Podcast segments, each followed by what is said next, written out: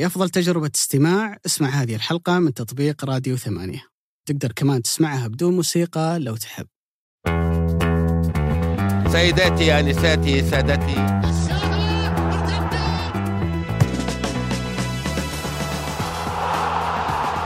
السلام عليكم ورحمة الله وبركاته، أسعد الله أيامكم وأوقاتكم بالخير واليمن والبركات. وحياكم الله. في الحلقة الثانية من الموسم الثاني لبودكاست مرتدة. نتكلم هنا في كثير عن ما حدث في الدوري السعودي. في الجولة الثانية لدوري روشن وبرضه مباراة واحدة مقدمة من الجولة الثالثة اللي جمعت الهلال والفتح. معي اليوم الحبيب القدير أبو علي اللي آه، صبحنا بصباحية اليوم. أول مرة أبو علي يجي بعدي في تسجيل البودكاست. في العادة كل مرات تجي قبلي. ألا هالمرة أبو علي جاي بعدي. صباح الخير صباح. النور يا أبو سعد. كويس هذا اعتراف منك اني. دائما أجي قبلك. صحيح. وحط لك عذر إنه الرياض زحمتها مو طبيعيه شيء صراحة. طبيعي.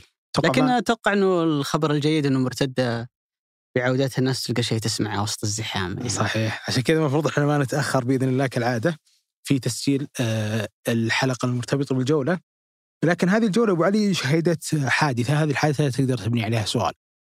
آه، هل مقبول من اللاعب إنه في وقت التبديل يبدي غضبه؟ والله أنا أعتقد إنه بشكل عام لا.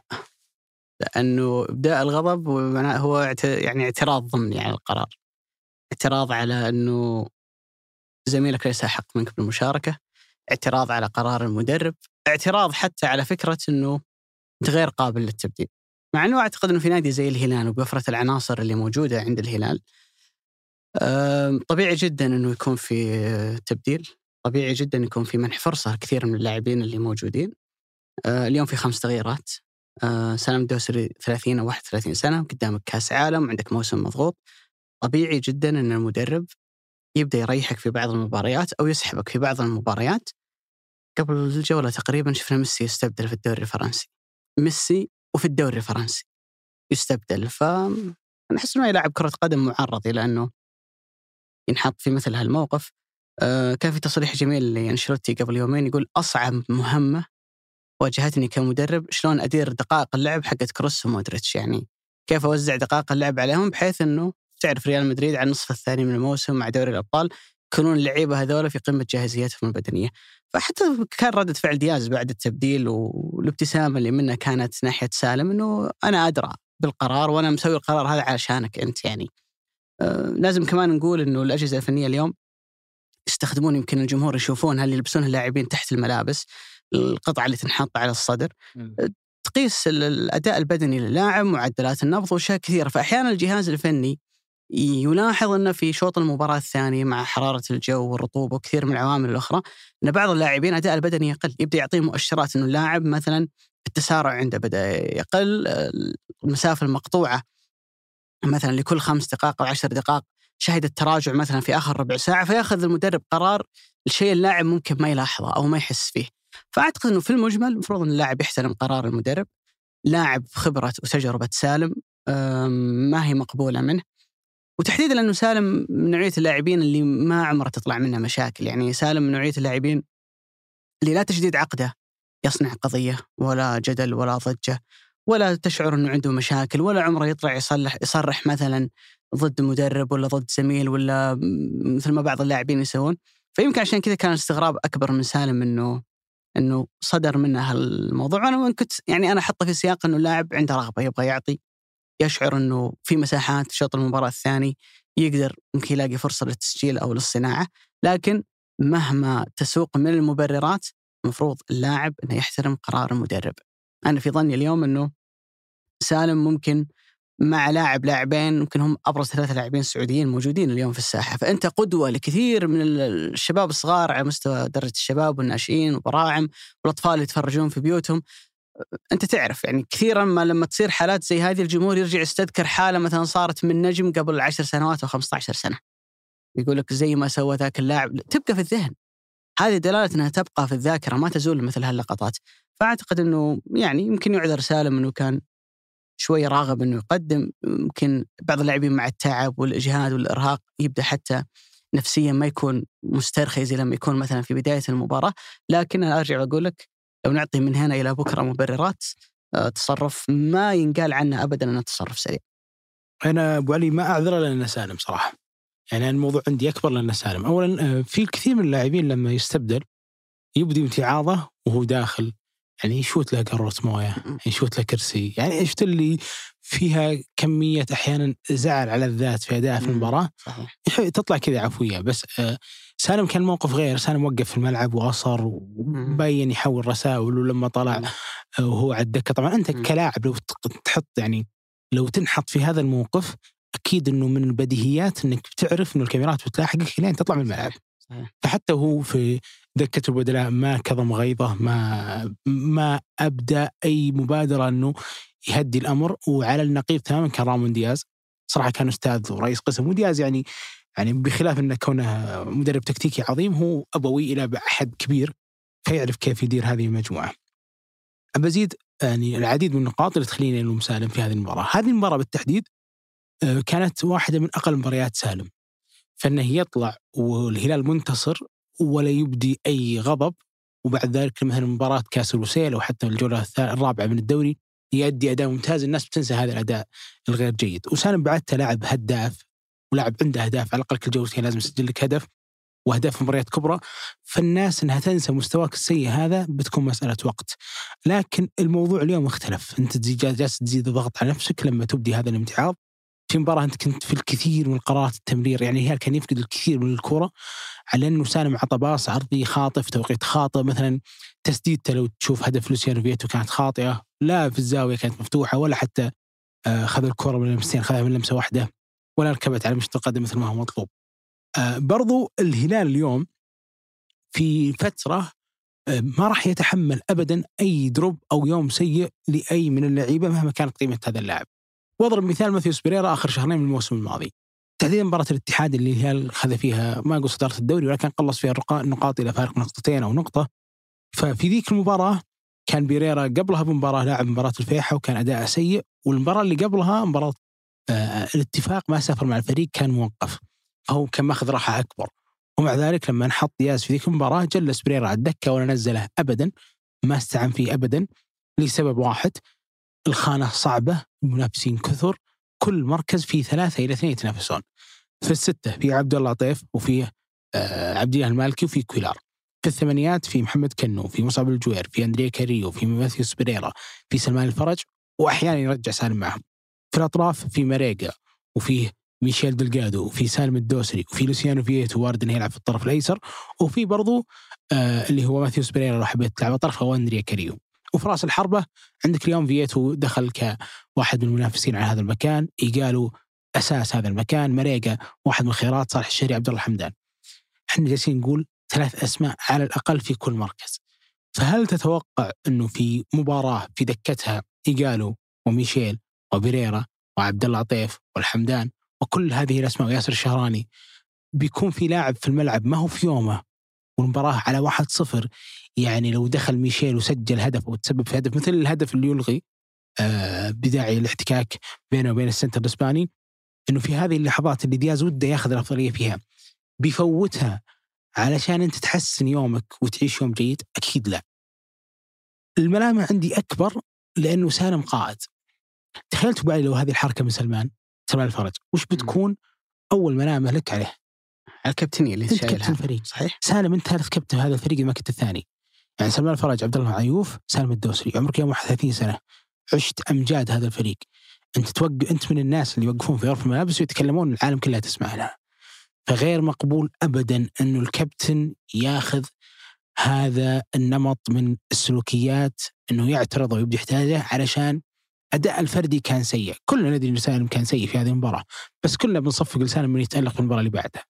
لكن ابدا أمانة ما كان مقبول اللي سواه سالم، ما كان مقبول إنه مثل ما قلت آه قبل شوي أبو علي إنه ما تعطي حتى احترام للي واقف وبينزل، صحيح اللي. واقفين ترى بينزلون هم يعني كثير من اللعيبة يبدي ردة الفعل زي ما قلت يبدا يشوت قوارير وبعد ما يطلع صح. بعد ما يسلم على زميله ويطلع ويجلس على. الدكة يسوي اللي يبغى صحيح وإن كانت ما هي مقبولة لكن على الأقل احترام لزميلك ما تظهر قدامه إنه يعني زي زي انك تقول أنت ما أنت كفو أو تستاهل إنك تنزل صحيح. تاخذ مكاني صحيح مع انه ترى فيها فيها جانب فيها جانب تكتيكي مهم يعني تلاحظ إن أول تغيير سواه دياز في المباراة نزل ياسر الشهراني مكان ناصر الدوسري لأنه صعب جدا تلعب 90 دقيقة ضد مراد باتنا وعندك أصلاً. واللي شاف أصلا شوط المباراة الأول أو إلى لحظة تغيير سالم سالم ما كان يرجع كثير مع أبداً. ناصر الدوسري في الجانب الدفاعي واللي كان يرجع يغطي هو كاريو. طيب أنا سحبت كاريو في أول تغيير ونزلت آه، أعتقد إنه اللي نزل كان بيريرا. بيريرا. أي مكان.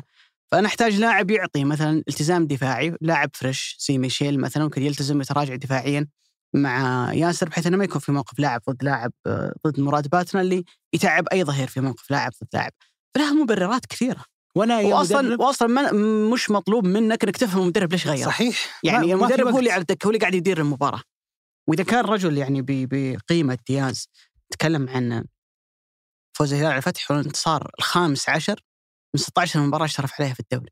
الدوري. يعني خسر الملفيح وفاز في باقي المباريات كلها. إذا هذا ما تحترمه. إذا هذا بهذا النجاح وهذه المسيرة وهذا ما تحترمه أو ما تحترم قراره تشعر إنه لك الحق إنك تعترض عليه بهذا الشكل إيش وش بتسوي مع مدرب؟ يمكن أقل قيمة ولا أصلا مدرب؟ خلينا نقول قاعد يمر بفترة سيئة والانتقادات كلها عليه.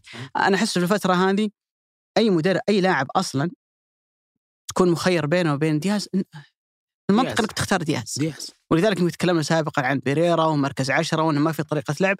النجاح اللي قاعد يمر فيه دياز مع الهلال يخليك تتغاضى عن أي لاعب اللي ما بينجح مع دياز الأسلوب بينجح أي لاعب آخر ثاني غيره وأزيد نقطة أبو علي نقطة اللي هي اللعيبة اللي بينزلون. اللي بينزلون تتذكروا من كانوا؟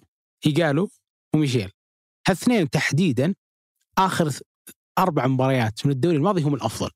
صحيح. يعني مباراة الاتحاد ايجالو سوى اللي سواه وميشيل سوى اللي سواه. مباراة الفيصلي نفس الشيء مباراة الفتح نفس الشيء. مباراة آه اللي هي أعتقد رحمة الله كانت مباراة قدام الفتح لما انطرد آه، فيها كاريو آه عفوا كولار. هالاثنين هم اللي كانوا يعني فارقين فاتحين باب الدوري من جديد. واحد كان أفضل لاعب في الشهر الأخير وواحد كان هداف الدوري. يعني هم اللي كانوا يعني ممكن يبنون على المستويات الماضية أنهم ممكن يمسكون أساسيين. هاي ثاني مباراة ميشيل ينزل فيها من الدكة. وهالمباراتين اللي نزل فيها من الدكة أضاف إضافة كبيرة. وهذه ثالث مباراة قالوا يشارك فيها والمباراتين اللي قبلها كان مسجل أهداف. فإنهم يدزون على الدكة احترام كبير صراحة لأنهم أدوا أداء عظيم. يعني هم كانوا الاثنين اللي يكملون ثلاثيتك يا سالم. واللي كانوا في الملعب مريقا وفيتو واحد سجل هدف واحد قاعد جالس يقدم مستويات كويسة من مباراة الاتفاق. فالخانة صعبة. أنت المفروض إنك تستوعب إنه بخلاف إنك أنت العظيم وسالم اللي يعتبر واحد من أساطير الهلال ولا في أحد يكابر على هذا لكن الغلط غلط. انت لازم تحترم كمية الزملاء الكويسين اللي على الأقل أرخص واحد. في هذول جاب 7 مليون يورو. هذا أرخص واحد. أقل واحد يتعدى سقف ال- الأعلى للكرة السعودية إلى 2016 فلازم أنت تحترم إنه برضو في ناس تنافسك لها كمية قدر كبيرة. لازم تعطيهم احترامهم علشان يساعدونك كثير في الملعب. لازم تحترم مدربك اللي مثل ما قلت. ما هو مضطر أصلا إنه يجي يشرح لك. يعني رامون دياز أو أي مدرب في العالم لما يوقف محلل فوق في المدرج ويشبك معه سماعة يجلس معه كم مساعد ويجلسون يعني يتعبون طوال 90 دقيقة واللي منهم على الخط. قاري المنافس قبل. صح. مذاكر المنافس هل عنده. وقت إنه يشرح لك ليش طلعك؟ ما في وقت. بس أمانة دياز كان حليم يعني. أنا ذكر جارديم لما سحب بريرا. مرتين عاقبه. وأنا متأكد ان سالم بيتعاقب اداريا.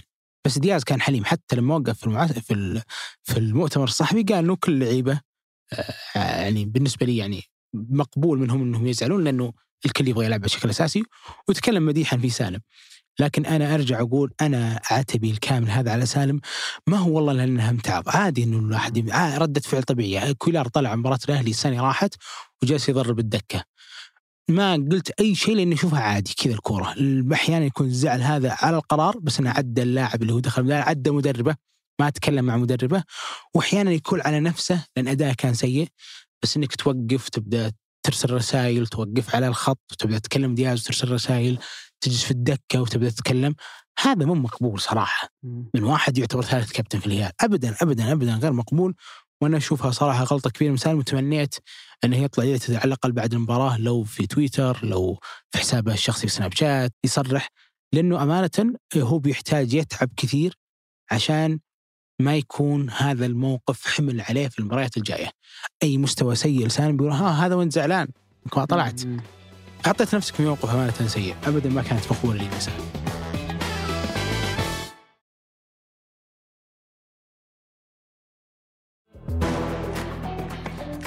كيف شفت المباراة؟ طب خلينا أول شيء نحكي عن الهلال والفيحة بما إنها كانت تسبقها زمنيا اللي تعتبر من الجولة الثانية كانت في أول يوم من أيام الجولة أعتقد إنها واحدة من أعظم المباريات تكتيكيا اللي أدارها دياز. يعني ولذلك سبب. الموسم الماضي الهلال لعب أمام الفيحة ثلاث مباريات مباراتين في الدوري ومباراة في نهائي كأس الملك. آه، ثلاث مباريات في 90 270 دقيقة وأضف عليها شوطين إضافيين في مباراة كأس الملك. يعني تتكلم عن 300 دقيقة لعبها الهلال أمام الفيحة الموسم الماضي. قدر الهلال أن يسجل فيها هدف واحد فقط اللي كان في نهائي كأس الملك. ففيحة من نوعية المنافسين اللي ما يحب الهلال يلعب ضده. وفي الدوري تحديدا في المباراتين ذهابا وإيابا كان هو الفريق الوحيد اللي ما قدر الهلال أنه يسجل عليه. فكان التساؤل المهم بالنسبة لي كيف دياز راح يتعامل مع هالموقف؟ من أصعب المهام اللي تواجه أي مدرب يدرب فريق يسعى للفوز بالدوري كيف تتعامل مع الأندية؟ ذات الأسلوب الدفاعي اللي تتكتل اللي خلينا نقول تلعب على ردة الفعل أكثر من كونها مثلا تقاسمك السيطرة في في وسط الملعب. وإن كنت أعتقد أنه الفيحة هذا الموسم مع رازوفيتش شوي بدأ يتخلى عن الصبغة الدفاعية البحتة. تحس أنه الفريق في فترات من المباراة وليس في كل المباراة. شوي يروح باتجاه أنه يضغط عالي يطلع البلوك الفريق كامل يطلع للأمام 15 20 متر خلافا عن اللي كنا نشوفه في الموسم السابق. ولكن يظل الفريق يلعب بصلابة دفاعية آه، كبيرة جدا. في رقم لازم نقوله الموسم الماضي المباراتين اللي كانت في الدوري ذهابا وإيابا في كل مباراة لعب الهلال 43 كرة عرضية. وكانت نسبة العرضيات دائما في الشوط الثاني تزيد عنها في الشوط الأول. يعني في مباراة الدور الأول شوط المباراة الأول لعب الهلال 18 عرضية شوط المباراة الثاني زاد العدد إلى 25 مباراة الدور الثاني اللي فاز فيها الفيحة 1-0 وكادت هي المباراة الوحيدة اللي خسرها دياز في الدوري بالمناسبة الشوط الأول لعب 19 عرضية الشوط الثاني زادت صارت 24 في المباراة الأخيرة هذه الهلال نقصت عرضياته من 43 إلى 33 والرقم الأكثر أهمية كان بالنسبة لي أن في شوط المباراة الثاني اللي كانت دائما تزيد نسبة العرضيات فيه قلت. 18 عرضية في شوط المباراة الأول و15 عرضية في شوط المباراة الثاني واحدة منها اللي كانت الهدف اللي سجله قالوا طيب ما هو البديل؟ لما أنت يكون اعتمادك على العرضيات أقل أو في شوط المباراة الثانية ما تتخذها كحل أساسي للوصول إلى مرمى الفريق المنافس. كل أسلوب لعب في الدنيا له مميزات وله عيوب. لما تختار إنك تلعب بدفاع متأخر كما كما يلعب الفيحة مع رازوفيتش من الموسم الماضي معناته أنت تعطيني وقت أطول في البناء والتحضير لأنك ما تضغط علي، أنت تختار إنك تتراجع في مناطقك. وكلما امتلكت وقت أطول ومساحة أكبر مع الكرة، كل ما يفترض أن قرارك بالكرة يكون أكثر دقة وأكثر يعني أكثر نجاحا. اللي شفته من الهلال في هالمباراة أنه كان يعتمد بشكل كبير جدا على الاختراقات العمودية، بمعنى تمريره، باص عميق، سريع، قوي يطلع من المدافعين أو من لاعبي المحور عمودي باتجاه أي من لاعبي الوسط أو إيجالو أو ماريجا ينزل يستلمها ويدور فيها وبعد كذا على طول يطلعها للمهاجم. إلى حد تسجيل الهلال الهدف الأول اللي يتذكر الهدف جيدا باص عميق بين الخطوط من بيريرا استلمها سالم دار فيها بسرعة لعبها خلينا نقول قطرية أو شبه عمودية باتجاه آه، ايجالو رجعها له ايجالو مرة ثانية وبعدين لعبها لماريجا.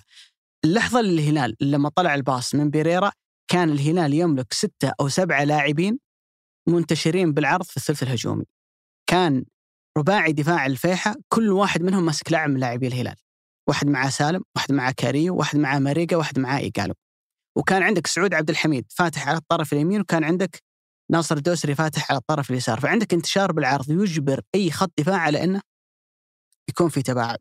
شلون تستغل هالتباعد أو هالتمركز اللي أنت سويته إنك لازم تقلل من اعتمادك على العرضيات. لأنه أنت لما تروح باتجاه الكرة العرضية لو أنت عندك 10 ضد 10 في منطقة الجزاء ستظل الافضليه دائما للمدافع بدليل الضربات الركنية اللي أنت تطلع تقريبا بنفس العدد اللي موجود عند الفريق المنافس أو عدد مقارب.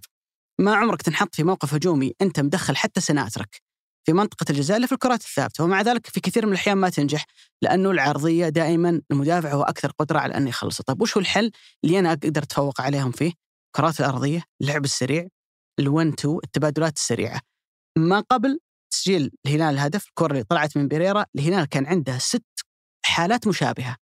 باص عميق من المحور، أرضي، يكسر فيه خط الضغط الأول بالنسبة للفيحة يستلمها واحد من لاعبين المقدمة ويدور ويحاول يلاقي فيها حل هجومي منها الست تمريرات مين تتوقع أكثر واحد كان يمررها؟ أتوقع بيريرا بيريرا أنا صحيح إنه بدا المباراة أساسي بس ما كان عنده عدد كبير. ما قبل ذيك اللقطة الهلال كان عنده ما يقارب ست حالات خمسة منها كانت من كويار. خمسة. كويار هو اللي يطلع لك ال pass العميق الأرضي الصح اللي المفروض بعد ذلك يتحول إلى حالة هجومية. في بعض الأحيان control اللاعب سيء. تفلت منه الكورة. لما يدور يلعبها اللاعب الثاني تكون طويلة عليه فيسبق المدافع. لكن من بداية المباراة كان واضح إنه هذا حل دياز يركز عليه بشكل كبير جدا عشان كذا أبو علي بيريرا كان يرجع كثير جنب كويلار يستلم من الكره بالضبط بالضبط. وفي في هالنوع من المباريات تفتقد لاعب زي جانك لأنه جانك أستاذ في عملية ال- الباص الأرضي اللي بين ال- الخطوط. فأنا أعتقد النقطه تحسب لدياز إنه قرأ المباراة بشكل جيد فاهم الفيحة بشكل جيد. عارف إنه أنا لو أقعد ألعب المباراة 90 دقيقة ألعب فيها عظيم. يعني 40 50 عرضية في نهاية الأمر لن تسجل، لن تسجل من كرة عالية، الهدف اللي سجله الهلال العام الماضي اللي في نهائي كأس الملك كانت كرة أرضية. وكانت تسديده من خارج منطقة الجزاء، فريق زي الفيحة صعب جدا إنك تغلبه في الكرات ال- ال- العرضية، سواء العالية منها أو حتى ال- الأرضي. فكان الحل بالنسبة لدياز إنه ال pass العميق ولذلك شفنا يمكن التمريره الأولى طلعت من بيريرا والتبادلات السريعة اللي صارت، ستويكوفيتش بعد المباراة يقول لك إنه الكورة ضربت في الأرض وكان محظوظ فيها ماريجا، أنت راجع اللي قبل وحتى الهجمة نفسها ما كانت عرفت ما كانت حالة استثنائية، ما كانت قرار فردي من لاعب وإنما نموذج متكرر، الهلال طوال المباراة قاعد يعتمد عليه. الهلال أو أي فريق زي الهلال عنده هذا الزاد البشري العناصري المرعب جدا اللي يقدر يخليك تنافس على كل البطولات. فكرة إنه في البعض يقول لك في الفريق الجيد ما يحتاج مدرب، لا تحتاج مدرب. تحتاج مدرب لأنه هالأفكار المدرب هو من يضعها. المدرب هو اللي يقول لما تاخذ الكوره من المدافعين يا كويار لا تروح باتجاه انك تطلعها لسعود عبد الحميد أو ناصر الدوسري على الطرف، روح لل- للعمق، روح للأمام دائما. وكان التحدي عند الهلال إنه هالنوع من التمريرات ال- خلينا نقول فيها صعوبة، في احتمالية عالية جدا إنها تقطع، إحنا وش بنسوي بعد الكرة ما تقطع منا؟ مباراة الهلال والفيحة كانت درس في عملية الضغط العكسي. في عملية كيف لما الهلال يفقد الكرة خلال خمس ست ثواني يرجع يسترجعها مرة ثانية. ولذلك دفع الهلال في مباراة الفتح ثمن الجهد البدني العالي جدا اللي قدمه في مباراة الفيحة. كان متوقع انه دياز لازم ينزل الرتم في مباراة الفتح لأنه لو لعب بعد ثلاثة أيام أو أربع أيام من ذيك المباراة مباراة ثانية بذات الاندفاع البدني نص اللاعبين بيطلعون إصابات. فكان التركيز بالنسبة لنا مباراة زي الفيحة أنت ما تقدر ما تقدر تكسبها وأنت تلعب على الواقف، ما تقدر تكسبها وأنت قاعد تبذل 60 70% من جهدك البدني وتحقق له ما أراد يعني الهلال فاز فوز مقنع فوز خلينا نقول ضد لو بحط أول أربع مباريات الهلال ما قبل التوقف وش أكثر مباراة الهلال معرض إنه يفقد نقاط فيها كنت بقول لك مباراة الفيحة. قياسا بال لأن أسلوب الفيحة هو أكثر ما أكثر شيء يكره الهلال. أكثر شيء يكره أي فريق عنده جانب هجومي وأنا أقول برافو. لسواد دياز في المباراة هذه تفاصيل كثيرة. آه، ممكن يعني ينحكى فيها لكن بشكل مجمل أنا أعتقد إنه دياز قرر المباراة صح وقراراته فيها كانت سليمة جدا. الفيحة أمانة النادي صعب لأنه تنظيمه ممتاز جدا يعني فوك واحد من أكثر منظمين كرة القدم الدفاعية اللي مروا علينا كان ممتاز مع الفيصل مع الفيحة. وصادف هذا وراء كل هالدفاع حارس مثل ستويكوفيتش. ترى الموضوع فعلا ما أتفق معك عليه كان صعب. لكن في لاعب أمانة خلى الشوط الأول يطلع لحارس بردا وسلام في ظني أنا اللي هو جوستافو كويلار الكمية المجهود اللي يبذله هذا ال- اللاعب وبدون خلينا نقول تذمر أو بدون ردات فعل سلبية بعد أي حالة مراوغة يتعرض لها أو أي حالة كره يخسرها. آه، ما تحس ابدا إنه عنده خلينا نقول الجانب الإنساني اللي يتأثر لأنه كان سيء في هذه المباراة في المباراة اللي بعدها. تحس إنه يبدأ دائما من جديد. آه، آه، تقريبا على حد ما عديت كانت في أربع كرات مرتدة وقفها. واحدة منها وصلت إلى خط الستة اللي غطاها ورا جحفري وثنتين منها أعتقد كانت في الطرف الأيمن واحدة كانت في الطرف الأيسر وكلها كان هو اللي يجري بلا توقف آه، لما تجي تشوف الخريطة الحرارية لجوستافو كولار بعد المباراة بتلقى كل منطقة عمق الملعب من شمالها إلى يمينها وهو كان متواجد فيها إما باستلام كورة أو بحالات افتكاك. وأمانة كولار يعني محسود فيه كل لاعب وسط بيلعب قدامه أو لاعب مهاجم لأنه ما يدخر أي مجهود أي مجهود إنه يروح يغطي وراك. الموضوع تجاوز إنه يغطي ورا لاعب وسط أو لاعب طرف صار يغطي ورا ال center. يعني الكرة اللي طلع فيها باولينيو ومحمد جحفري اللي لحق وتجاوز ووصل إلى باولينو وضغط عليه وافتكها على تقريبا المقربه من خط الستة كان كويلار. فكان لاعب أمانة مثل ما تعودت أنا أراه لاعب جدا عظيم وصحيح إنه طلع نسخة مو طبيعية مع رامون دياز ولكنه كان لاعب جدا ممتاز. الاجنبي الثاني اللي أنا أراه يعني عنده هاجس المجموعة هو ميشيل دلقادو. يعني ميشيل في اللحظة اللي دخل فيها على خط الستة خلاص بدر لك إنه خلاص يا بيسدد يا بيعطي الكرة لإيجالو وأنا هذا الشيء اكبر في ميشيل لما طلع الكرة لسعود عبد الحميد سجلها إيجالو هنا ما راح حد يتذكر بعد سنة على الأقل مو بعد سنة حتى ذا السنة إنه عنده assist أو pre-assist في المباراه. هذا الشيء صار مرتين في مباراة الفتح للسنة الماضية. اللي أنا قبل شوي تكلمت وقلت إنها واحدة من أعظم مباريات ميشيل. لما ترجع الناس للارقام المجردة هذه ال assist والهدف ما راح تقول إنه ميشيل كان أفضل لاعب في المباراة. واحد assist كان ياسر الشهراني مسجله أعتقد ناصر أو عفوا سالم وواحد كان ال assist سعود عبد الحميد مع إنه المجهود كله من الافتكاك إلى حالة الوصول كان لميشيل. فميشيل لو إنه يحب نفسه بيكون حريص إنه يسدد أو إنه هو اللي يعطي pass لإيجالو. وترى السائد إن اللاعب يكون يميل حبا إلى نفسه هذا طبيعي عشان تثبت مجهودك تثبت أدائك. لكن أنا أكبر في ميشيل إنه دائما دائما يفكر وش هي أفضل حالة تنهى بها الهجمة ما هي وش هي أفضل حالة آه أنهي أنا بها الهجمة. يعني لا assist ولا هدف وهذا الحس أمانة كان واضح في ميشيل حتى في أيام آه فلامينغو. آه، وكبر فيه برضو كثير لما ينزل في كل المباريات مع إنه كل المباريات نزل فيها كان احتياط ما كان أساسي وهو مثل ما قلنا كان أفضل لاعب في الشهر الأخير من دوري المحترفين السعودي الموسم الماضي إلا إنه ما نزل مستواه ما نزل اداءه نفس المجهود البدني نفس الرشاقة نفس الخفة والأداء آه هذا الشيء صراحة كله جالس يضيفه ميشيل وهو اللي كان يحتاجه الهلال من الشتوية الماضيه الماضية إنه يكون في لاعب طرف لما ينزل يعطيك هذا البعد. يعني هتان أتذكر جلس في الهلال سنة ونص. تقريبا سنة ونص سنتين إلا أنه ما أعطى هذا البعد. فييتو جلب عشان هذا البعد ما كلهم ما أعطوه. ومع ذلك ميشيل دلقادو اليوم كان أداء جدا ممتاز فيها. تتذكر إيش قلت عنه أبو سعود أول ما جاء؟ إيه. ناقشنا تتذكر في حلقة عن ميشيل وعن خصاصة. كان رأيي إنه أهم ميزة عند ميشيل إنه قادر يكون اللاعب الأول اللي ينزل من الدكة. صحيح. وفعلا كان في موسمه الأخير مع فلامينغو ويلعب هذا الدور. يعني تشوف أرقام واحصائياته عنده دقائق لعب كثيرة لكن في مباريات كثيرة ما يبدأها بشكل أساسي. في نوعية من اللاعبين هو محبب عند المدربين يعني أنه هو دائما أول لاعب أنت تفكر فيه في شوط المباراة الثاني. كنت أتذكر في فترة مع مانشستر سيتي كان جيسوس. لما ما يبدأ أساسي دائما أول لاعب في بال شوط المباراة الثاني لأنه ممكن يلعب طرف ممكن يلعب تسعة ممكن يلعب لك في أكثر. من مركز مهما كان اللاعب اللي طالع هو اللي داخل. صحيح. لأنه يقدر يعطيك في أكثر من مركز ومهم جدا نوعية اللاعبين اللي اللي تحسه هو نازل هو مدرك إنه قاري المباراة صح. مدرك إنه أنا لابد ما يكون عندي هذا الاستعجال. لابد إنه يكون عندي أدخل عشان أقدم الإضافة. مثل ما ذكرت اللي هو اللي صار في مباراة في هدف ايجالو رقميا واحصائيا ترى ما في موقع ما في موقع pre-assist هذا يقولونها الناس كذا تحليلا أو من أجل يعني بس ما في رقم يقول إعطاء يعني عرفت تقدير للاعب لكن رقميا واحصائيا ما في شيء اسمه pre-assist انه يسوي كل شيء في ال... يعني يمكن من أكثر اللعيبة في تاريخ الكورة اللي انظلموا في هالجانب تشافي. صحيح. طلع لك كورة من نص الملعب يكسر فيها 20 خط ضغط وداني الفس يدفها لميسي ميسي يسجلها. الهدف لميسي وال assist داني الفس وتشافي ما حد يتذكر أكثر ثنائية صار بينها assist وأهداف في كرة القدم داني الفس وميسي. والمنسي هو تشافي المهم إنه يعني هاي صراحة شيء تكبره في اللاعب إنه مصلحة الفريق هي مقدمة دائما على شيء لأنه أنت محطوط أصلا في موقف إنه أنت لاعب بديل. يمكن تكلمنا عن سالم إنه أنت اليوم تنافس سالم على مركز لاعب محلي يلعب في المنتخب ثالث كباتن الفريق. سالم عنده امتيازات كثيرة عليك يا ميشيل ومع ذلك أنت ما تحسسني لما تنزل إنه عندك هالصبغة الأنانية. أنا صراحة أكبر فيه برضو إنه ينزل متحفز من ذاته، يعني ما أتذكر في مرة من المرات قلت ميشيل إيش فيه اليوم يعني متكاسل على الأقل. المجهود ما شاء الله دائما وفير سواء كان أساسي ولا كان احتياط. يعني مباراة الفيصل السنة راح تحسم الدوري كل اللعب كان مبني عليه، كل اللعب، كل الكرة الطولية كانت مبنية عليه. ولا وقف إلى انتهت آه، المباراة. آه، هذا فيما يخص مباراة الهلال والفيحاء. مباراة الهلال والفتح أمس أظن أنا إنها كانت واحدة من المباريات اللي خلينا نقول اعطت نقطة تقدم للهلال أو خطوة قدام. يعني مباراة هي ثالث مباراة على مستوى الدوري 270 دقيقة كلها كلين شيت. هل 270 دقيقة اللي انت خلصتها هي فترة غياب جانك؟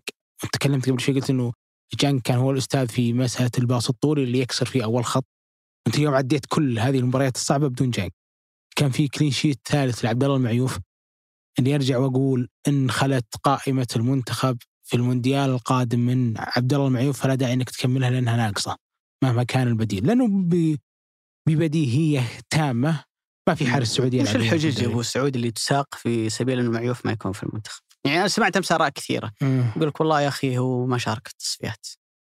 يعني أنا دائما يمكن ترى في نماذج عالمية كثير يعني إمريك لابورت أصلا ما كان يملك الجنسية الإسبانية.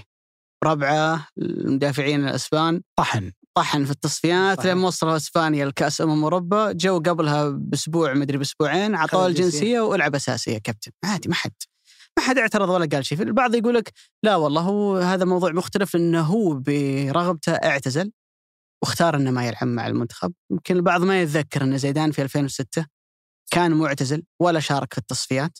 صح كان وضع فرنسا سيء على نهاية التصفيات واستعانوا فيه هو مكليلي وكذا لاعب ورجعوا أهلوا فرنسا لكأس العالم وبعد ذلك شاركوا. ولكن تقدر تربطها إنه لاعب بمحض إرادته قال لك أنا ما عاد أبغى أكمل مع المنتخب ولكن لما احتاجه لما كان في حاجة رجع. صحيح. بعيدا عن كل هالأمثلة اللي أنت بتضربها خضاع الأمور في نصابها.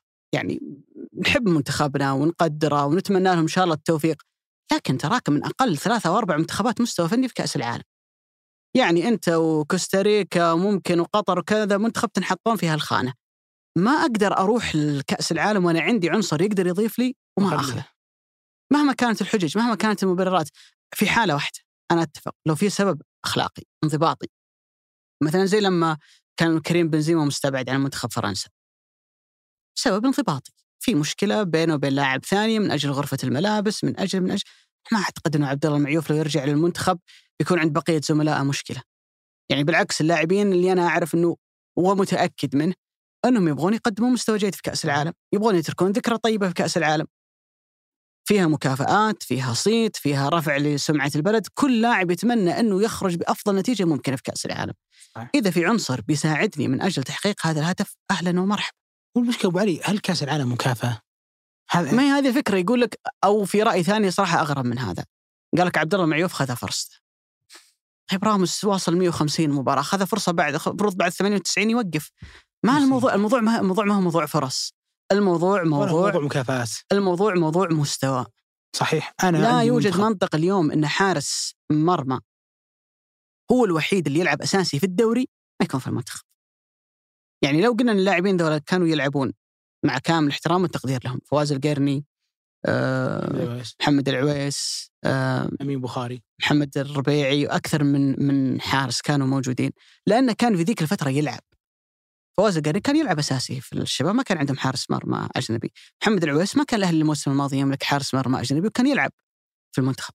لكن أنت تتكلم الفترة هذه اللي هي المفروض تكون إعدادك لكأس العالم اللي من بداية الموسم الحالي إلى كأس العالم اللي باقي عليه شهرين تقريبا الوحيد اللي قاعد يلعب هو عبد الله المعيوف.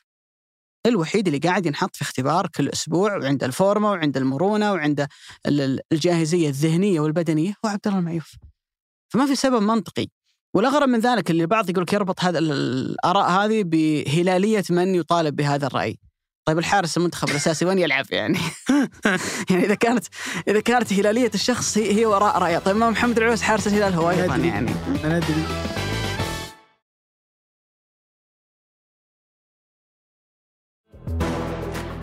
أتوقع أبو علي كم آه، في هذا العام 27 clean sheet شيء زي كذا لعبد الله المعيوف رقم جدا كبير كبير كبير كبير بالحيل. وفي هالدوري تحديدا هذا ثلاث clean sheet. متتالي وجزء كبير من هالأرقام هو اللي صانعها. أضيف نقطة حتى في السنة اللي كان يلعب فيها الحراس اللي استدعوا المنتخب. وأنا هنا أسميهم بالاسم. أمين بخاري محمد الربيعي. أمين بخاري فقد مركزه وكان من السهل جدا يفقد مركزه لأن مستوى أقل من المامول من الربيعي كان حارس للنادي اللي هبط له النادي الأهلي. فوز القرني مع أول سنة لعب فيها جاب الشاب حارسه. الأجنبي من اللحظة اللي يتيح بس الشاب رفاهيه يجيب حارس أجنبي جلب حارس أجنبي محمد العويس جاء جلس على دكة عبد الله المعيوف فمع التقدير والاحترام لهم وأنا والله يعني إلى فترة قريبة كنت أقول محمد العويس أفضل حارس سعودي إلى 2019 لكن هذه أفضل نسخة من عبد الله المعيوف نفسه وهذه طوال أفضل نسخة تاريخها. طوال تاريخها يعني من بداية الموسم الماضي عبد الله المعيوف متألق بفارق كبير عن غيره. في المنتخب أنا عندي مركز أصلا ما ثبت عليه من أيام الدعية. يعني حرس شرحيلي وسديري والعنزي والمعيوف والعويس وحرس بعد ذلك وليد عبد الله وقبلهم المركز هذا أصلا مو بثابت التصفيات كلها على بعضها عشر مباريات ثلاث حراس ثلاث حراس. اللي لعبوا فيها أنا أتذكر ما اعرفك آه، بدأ بالشرحيلي والمسيريم وفي اختتام التصفيات مباراة آه، الإمارات واليابان اللي كانت في الجوهرة في 2018 كان معيوف هو الحارس. لو جيت تسأل سؤال بديهي لأكثر مدرب مر على منتخبنا مهووس في سالفة الاستقرار لدرجة إنه الثلاثة اللي بدأوا في خط الوسط هم نفسهم لانهم تيسير ويحيى ونواف العابد. ليش جبت عبد الله معيوف هنا؟ بيقول لك لأنه الأفضل. هو يبي الأفضل. المكافأة وما إلى آخره وموضوع إنه لازم تكافئ الناس اللي وصلتك. هذا كله كلام برا الكورة صراحة. يعني اللي يقول هالكلام مع تقديري واحترامي له الكورة شرق وغرب. أو اللي يقول لك أنت جالس تدافع عن لاعب هلالي مثل هذا الفرق اللي في الدكة على فكرة ترى هلالي. يعني إحنا جالسين نتكلم إنه هذا المنتخب يستحق إنك تروح بأفضل عناصرك عشان تؤدي بشكل كويس عشان ما نتندم بعدين ونقول هذا الحارس اللي أدى هالأداء السيء ما يلام لأنه أصلا ما لعب من ست شهور. إحنا ما نبي نوصل لهالمرحلة. طيب في النقيض ما في حارس عادي في حارس فائق بكثير على مستوى الأداء على مستوى الثبات المستويات على مستوى الخبرة على مستويات كبيرة. يعني آسيا كلها كلها على بعضها ما في حارس من عبد الله معيوف ما حتى الحراس الاجانب يجونك آسيويين سواء كانوا أستراليين أو كوريين ما هو فارق كبير بينه وبين عبد الله معيوف غير إنه داخل على 27 clean sheet أو 28 clean sheet في هذا العام. أرقام كبيرة أداء ثابت حرام هذا ما يكون في قائمة رينار وإن حدث ذلك اعرف إن إحنا داخلين ناقصين، إيش معنى داخلين ناقصين؟ مع الأسف بنشوفه في الملعب لو صار هالشيء. والله شوف أعتقد إنه الموضوع هذا يمكن يشبع طرحا. ويشهد الله إنه الدافع إنه نبغى مصلحة المنتخب أكثر من أي شيء آخر. لكن في جانب صراحة يعني ما أشوفه يتم الحديث عنه هو جانب صراحة ملامة كبير جدا على عبد الله المعيوف. ما أحس إنه استعجل كثير في موضوع قرار الاعتزال، يعني أنت في سنواتك الذهبية كحارس كأداء وقاعد تلعب في الهلال بشكل أساسي وأمورك طيبة ما كان في أي سبب صراحة يعني ممكن في اسباب إحنا ما نعلمها ممكن الرجل أخذها من جانب إنه يبغى مزيد من الوقت مثلا وسط الموسم في كل أسبوع فيفا عشان يتحسن ويتطور مع مدرب الحراس في التكنيك. لكن للأمانة زي ما ذكرت المستوى عنده تغير واضح على مستوى الوزن والبنية. تطور كثير في موضوع التكنيك. يعني ما شاء الله تبارك الله في موضوع يمكن تكلمنا عنها سابقا إنه استخدام القدم يعرف طبعا. كيف ينزل الكوره مش في ال top أو الذروة من المرونة لكنه في ال top أو الذروة بالنسبة لحارس مرمى السعودي في الوقفة. في القرارات ترى الكثير من ال من الحراسة اليوم هي قرارات بالمقام الأول يعني من الحراسة اتذكر حتى كان في مرة كذا مع مع أحد الحراس سألتك الحراسة ردة فعل ولا تكنيك؟ قال كلهم قلت طيب وش اللي أهم؟ قال تكنيك اولا تكنيك قبل أي شيء ثاني انه ردة الفعل ممكن إنه يحجب عليك لاعب رؤية ممكن أنت مع التقدم في العمر آه، والإصابات تبدأ تقل لكن كل ما تكنيكك يكون كويس وقتك صحيح. تكون صح تقفل الزوايا بشكل سليم أنت تقدر إنه على العموم أتمنى التوفيق لمنتخبنا. والقرار يظل في يد رينار نهاية الأمر. الله ي... الله يوجهه للصواب هذا اللي أقدر أقوله. بتكلم عن المباراة أنا أشوفها صراحة نقطة تقدم للهلال إنك تنتصر ثلاث مباريات كلها كلين شيت تعدي فترة غياب جانج والنقطة المهمة تتقدم خطوة عن النصر والاتحاد اللي بنتكلم عنهم الحين. لأنه النصر تعثر في الجولة الثانية، الاتحاد تعثر في الجولة الثانية، أنت تقدمت في الجولة الثالثة وارد إنهم على الأقل على الأقل يتعثرون في الجولة المقبلة اللي هي نفسها أنت كسبت فيها وارد إنهم يكملون على نفس الأداء ويحققون نقاط ويستمر الفارق بينك وبين الاتحاد نقطتين وبينك وبين النصر ثلاث نقاط. لكن المباريات كانت صعبة اللي أنت عديتها، الاتفاق في الشرقية في أوغست برضو نفس الشيء الفتح في الشرقية ومباراتك قدام الفتح الفيحة عفوا في أرضك وعملية التدوير اخذتها بافضل حال ورجعت واحد مصاب مثل سلمان والآن في الجولة القادمة ترجع واحد مصاب مثل جانج. أمانة دياز قال كلمة ما قدرت أتجاوزها أمس في المؤتمر قال دياز الهلال في كل سنة يبدأ برتم ضعيف كان همي إني أتجاوز هذا الرتم الضعيف في أفضل النتائج وبعدين يعلى الرتم ونقدر ناخذ النتائج مثل ما نبغاها. فهذه الكلمة بالتحديد تعلمك قديش هذه النتائج كانت مرضية له. أنا ما راح أطلب هو قالها في المؤتمر اللي قبل مباراة الاتفاق ما راح يعطوني أكثر من هذا الأداء. في هذا الجو في هذه الظروف ما في أكثر من هذا الأداء اعطيهم فيعطيهم العافية. فإنه في واحد يدير مجموعتك بهذه العقلية امانه شيء عظيم جدا من دياز. وعشان كذا أبو علي تفهم ليش هذا الرجل حقق سبع دوريات في الأرجنتين وحقق ثلاث دوريات في السعودية ويسمونه مثل ما يسمى ملك الدوري لأنه عنده هذه العقلية وعنده جانب آخر اللي هو صناعة الحافز بشكل مستمر آه لفريقه. ولكن كيف شفت المباراة أمس؟ في واحدة من المباريات اللي أعتقد آه كانت صعبة قبل ما تبدأ لأنه عمق الفتح كان أمس كان ممتاز صراحة. مراد باتنا وبتروس وحتى في أطرافه كان كويفا و أو عفوا سفيان بن دبكة وبتروس ومراد باتنا كان في الطرف الأيمن والأيسر آه، كويفا ومع ذلك الهلال عدى هالمباراه بكلين شيت صحيح يعني الفتح عنده ثمانية لاعبين أجانب. اللي اختار أنه يستبعد منهم هو المهاجم البيروفي دلالة ذلك أنه يبغى لاعبين الأجانب المميزين الممتازين عنده يكونون في خط الدفاع وفي وسط الملعب. قلبي دفاع أجانب وهو أمر يمكن غير معتاد من الفتح خلال السنوات صحيح. الماضية. وخط وسط المثالي اللي ما عنده أحسن منه. كويفا باتنا بن دبكة في الأمام وخلفهم بتروس ولاعب الخبرة قائد الفريق آه، محمد ال- الفهيد أنا أعتقد في المباريات اللي تصير متقاربة زمنيا لما تلعب مثلا المباراة الثانية مش المباراة الأولى المباراة الثانية اللي تكون متأثرة بالحمل البدني للمباراة اللي كانت قبلها بثلاثة أو أربع أيام أنت عندك خيارين. أما أنك تجري تغييرات كبيرة في صفوف الفريق تنزل لاعبين من الدكة أو ما كانوا موجودين مشاركين في المباراة السابقة وتحتفظ بذات الرتم اللي أنت قاعد تلعب فيه. أو أنك تلعب بنفس التشكيلة 80 90% من تشكيلتك الأساسية ولكن تلجأ إلى أنك تهدي الرتم. اللي اختار دياز هو الخيار الثاني غير. لوسيانو فييتو مكان آه، ماريجا سلمان الفرج مكان بيريرا واحتفظ ببقية العناصر لكنه اختار أنه يهدي الرتم آه، بشكل كبير. ممكن دلالة ذلك الهلال في شوط المباراة الأول. أخطر ثلاث فرص حصل عليها. كرة سالم اللي كانت في بداية المباراة اللي طاح بها من فوق العارضة. جت بعدها هدف لوسيانو فيتو جاء بعدها ال- ال- الحالة اللي كان ممكن تكون ركلة جزاء الماريجا لكن ما حسبت بسبب أنه كان متسلل. التمريرة اللي مررها لسالم. الثلاث حالات كلها الفتح كان في موقف هجومي.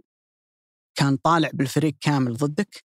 وإنت كنت متراجع يا الهلال بتقريبا معظم عناصرك. إلى منطقة متأخرة جدا فتفتك الكره أما داخل منطقة الجزاء أو قريب من منطقة الجزاء وتعمل بعد ذلك عملية الارتداد السريع. وهذا ما يفسر في ظني ليش اختار دياز إنه يبدأ بفيتو على قالوا لأن هالنوعيه من المباريات اللي أنت تضطر إنك تتراجع فيها إلى مناطق متأخرة ما تناسب إيجالو اللي عنده فارق واضح على مستوى المرونة والسرعة قياسا بفيتو؟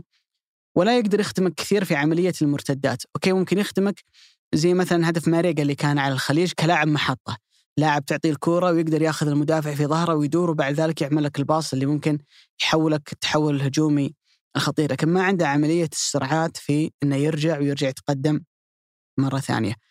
في ذلك زي ما قلت مبرر لأنه كانت المباراة الثانية بعد مباراة الفيحة اللي ما كان عندك خيار ابدا إنك تلعبها برتم بدني أقل، وفي نقطة مهمة جدا أسوأ فريق في الدوري ممكن تواجهه، طبعا أسوأ بالنسبة لك لأنه هو مرة ممتاز. في إنك تلعب معاه مباراه مفتوحة هو الفتح. إيش؟ الموسم الماضي 4 4 مع الاتحاد، صحيح لو تتذكر الفترة اللي كانت مع يانك فيريرا اللي كانت معظم مبارياتهم في الدوري 3 4 5 4 3 2 الفتح يمكن أكثر نادي في الدوري السعودي خلال آخر موسمين أو ثلاثة تلقاه طرف ثابت في المباريات اللي فيها مهرجان اهداف صحيح للفريقين وجايك من مباراة أصلا فايز فيها على الباطن خمسة.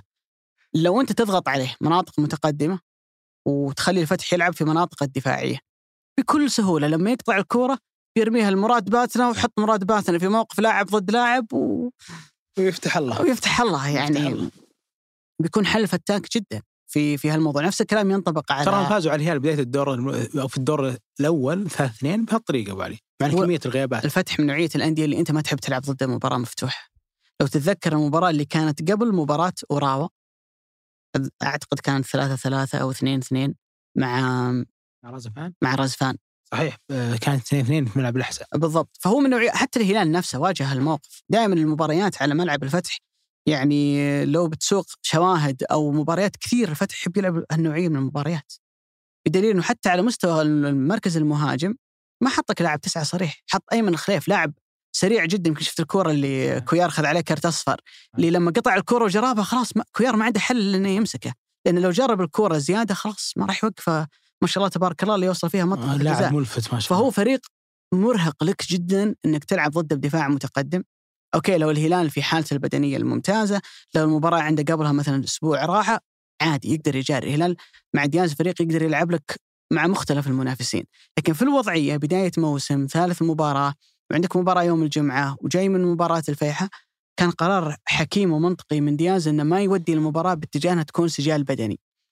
ما تكون هجمة هنا وهجمة هنا. الكورة قاعدة تتحول بسرعة من هالفريق لهالفريق. لا اختار إنه يهدي الرتم اختار إنه الفريق في كثير من الأحيان يتراجع ما يضغط عالي ما كان بنفس قوة وجودة ضغط الفريق أو حتى استرجاع الكرة اللي في مباراة الفيحاء وما نقول 15 انتصار من 16 ما جت عبث. صحيح. لأنه ذات العناصر هذه كانت موجودة مع جارديم. قلنا هالكلام كثير. صحيح. وفكرة إنه العناصر الجيده تكسب أي مدرب ما هو بصحيح. يعني آه، ليفربول عنده عناصر جيدة ومانشستر سيتي عنده عناصر جيدة.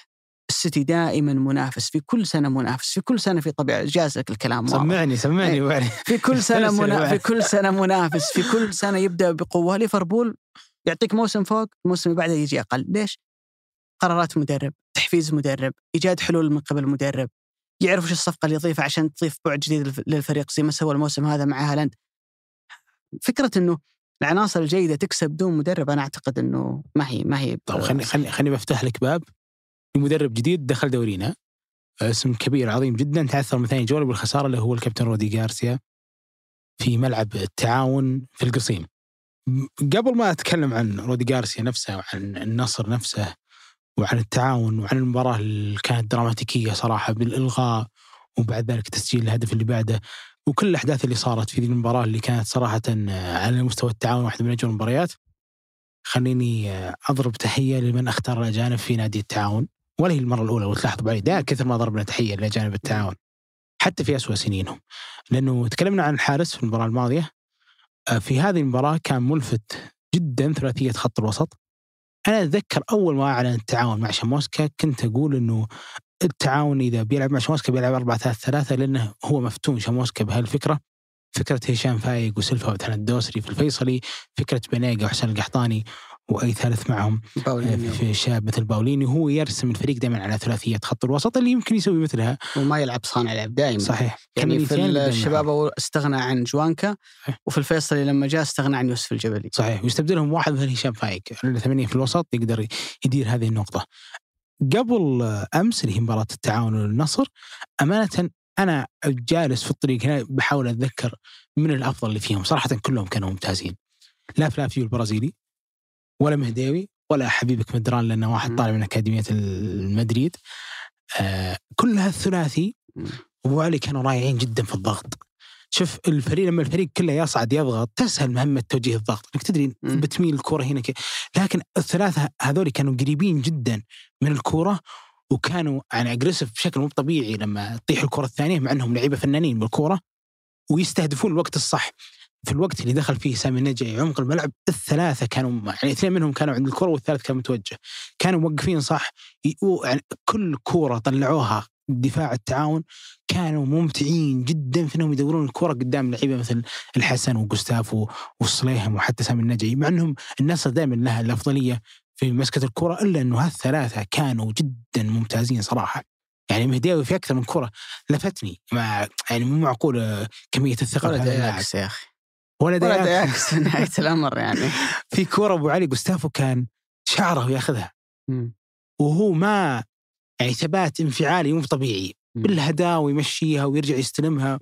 وكمية تدوير كره صراحة امانتهم مو طبيعية. أنا قبل ما تبدأ المباراة كنت أقول إنه ما أدري كيف التعاون بيبني موسمه هذا وهو ما عنده ولا طرف أجنبي. لأنه كاكو كان في الدكة وكانوا الثلاثة في وسط الملعب وتوامبا وضف عليهم حارس المرمى والسنتر. كل هالأسماء أكتمل صف اجانبك يعني بتلعب الناتب النابت والرشيدي والناصر من الدكة هم اطرافك لسه عندهم مصطفى فتحي. مصطفى فتحي اللي ما شارك. آه، مصطفى أعتقد كانت عنده مشكلة في المعسكر أو شيء زي كذا. ممكن ممكن. لكن واضح إنه على الأقل من هنا إلى كأس العالم أو ما قبل كأس العالم بيلعبون. بالرشيدي وسبحان النابت والناصر من الدكة. ولسه عندهم حسن العمري. لكن أمانة يا أبو علي يعني عنصر محلي. مم. لكن لما شفت هيكل الفريق قلت لا والله شاموسكا صح. صراحة مباراة رائعة جدا جدا جدا. 90 دقيقة النصر ما قدر يسدد تسديدة واحدة على المرمى. يعني هذا دلالة إنه كان في مشكلة عند النصر هجومي ولكن أيضا كان في تميز دفاعي عند صحيح. عند التعاون. يعني جرت العادة مع إنه كادش ترى كان آه لاعب ال center. يعني في كثير يقولون إنه كيف كادش كان center. تقدر تجيب أي سنتر أجنبي. عندهم يعني المنظومة الدفاعية اللي لعب فيها التعاون ابدا ما كانت مثالية. تكلم عن حارس مرمى جديد. قلب دفاع جديد اللي هو نالدو واحد والله. على الأقل في الجولتين أعطانا مؤشرات إنه واحد من اميز الصفقات اللي تم. التعاقد معها في هذا الموسم. حسن كادش ما يلعب كقلب دفاع والأهم من ذلك اللي هو ممكن يكون نجم المباراة عبد الملك العييري. الله. هو أصلا لاعب محور يعني لاعب عمق وسط. الولد مواليد ديسمبر 2003 عمره ما شاء الله لا قوة إلا بالله 18 سنة. ويؤدي مباراة ضد النصر بهذا المستوى شيء مو طبيعي. أنا يعني أنا ينسى نقطة المحور. أنا أنا سألت عنه على فكرة. سألت. عنه بعد المباراة. طلع إن شاموسكا من المعسكر. رأى فيه إنه الولد هذا ممكن يلعب كظهير ايمن تذكر قلنا الحل الحلقة الماضية عن. ناصر الدوسري إنه الظهير اليوم هي أكثر فرصة موجودة لك إنك تلعب. صحيح. وأعتقد إنه قدم مباراة رائعة. كان تقريبا في معظم أحداث المباراة المهمة له حضور. سواء على الجانب الدفاعي أو على الجانب الهجومي. يمكن العنصر الوحيد اللي كان ثابت في دفاع ال- ال- التعاون هو سعد بن عبيد. بقية العناصر زي ما قلنا أما يلعبون في غير مراكزهم أو عناصر جديدة سواء نالدو أو مايلسون حارس المرمى ومع ذلك التعاون قدم مباراة دفاعية رائعة جدا لأنه الفريق كله ككتلة كان ممتاز جدا دفاعيا. لكن لو بناخذ الحديث باتجاه النصر أنا أعتقد إنه مباراة حتى لو ما سجل الهدف لو انتهت المباراه 0 0 تترك الكثير من الانطباعات السيئة عن الفريق عند جمهور النصر. لأنه الفريق على الأقل أسبينا كونان تم التعاقد معهم في وقت مبكر فريق كان عنده معسكر من بين الأطول على مستوى أندية الدوري روشن أه لعب مباريات ودية كثير المدرب تم التعاقد معه قبل لا يتم التعاقد مع أي صفقة. اللي نعرفه ونسمع أنه أعطي صلاحيات في موضوع اختيار اللاعبين لما يبدأ الموسم وريني شغلك. وريني العمل. أنا ما أنتظر من النصر مع رودي جارسيا ان يعطيني أفضل أداء حاليا. طبيعي ومتوقع. فريق مثلا زي الهلال منسجم ومتمرس من الموسم الماضي من الصعب ان بدايتك تكون قوية نفس بداية الهلال. لكن أبغى أشوف بوادر. صحيح. أبغى أشوف بوادر عمل على مستوى على مستوى ال- ال- الفريق. اللي بيرجع يشوف المباراة ويركز تحديدا في نقطة عملية بناء اللعب عند فريق النصر كان في أمر صادم بالنسبة لي. كورة كانت دائما تطلع من اسبينا تروح لعبد الله مادو أو عبد الإله ال- ال- العمري. في الغالب يا إما هو يلعبها طويلة يا إما يعطيها للظهير. كونان أو ألفارو يعطيها لعبد الإله ويلعب الطويله كلها طويلة. طويل اللعب كله طويل. طيب ما أنت نازل كل لعيبه الوسط اللي عندك نزلتهم يعني بادي المباراة بجوستافو علي الحسن والصليهم وسامي النجعي أربع لعيبة عمق ملعب بمختلف أدوارهم وتمركزهم مع مهاجم ولاعب طرف واحد. إذا ما تسيطر على الوسط بكل كمية الأسماء اللي موجودة عندك أنت إيش اخترت هالأسماء؟ وكان صراحة رودي جارسي له قرارات غريبة في ما تقدر تفهمها في المباراة. يعني ممكن يكون عبد الرحمن غريب ما هو بجاهز يلعب مباراة كاملة. 90 دقيقة فممكن أخليه الشوط المباراة الثاني. لكن هل سامي نجعي هو البديل اللي بيلعب لك كلاعب جناح أيسر؟ إطلاقا. سامي نجعي قوته يلعب خلف المهاجم قوته في الاختراقات قوته في الزيادة. هل عبد الإله العمري شفناه قبل كذا يلعب ظهير أيمن؟ واضح الرجل أثناء المباراة ركضه بالكورة الزيادة العددية اللي يسويها. حرام عليك يا جارسي الولد ما يلعب هنا اطلاقا يعني لا لا بنيته ولا إمكانياته ولا سرعته ولا رشاقته تساعد إنه يلعب في هالمركز. ما أدري وش الحلول الثانية البديلة اللي كانت موجودة عنده. لكن أنا الومه كثير على قرار سامي النجعي. يعني لو لزم الأمر إنك تلعب سامي النجعي وخالد الغنام لابد والاثنين بيكونون أطراف أنت قتلت خالد الغنام لما وديته يمين. خالد قوته لما يلعب يسار ويدخل للعمق برجله اليمين ويصير قوي في موضوع لاعب ضد لاعب المراوغات. ضد لاعب أنت قبل المباراة تاخذ تاخذ ال- القرار لسه ما شفت المباراة ما تدري وش المستوى اللي بيقدمه عبد الملك العييري في المباراة. لكن منطقيا 18 سنة والولد يلعب محور وأول موسم له أساسي وثاني مباراة له مع الفريق هال- هالموسم ولسه جديد وعظمة طري بركز عليه.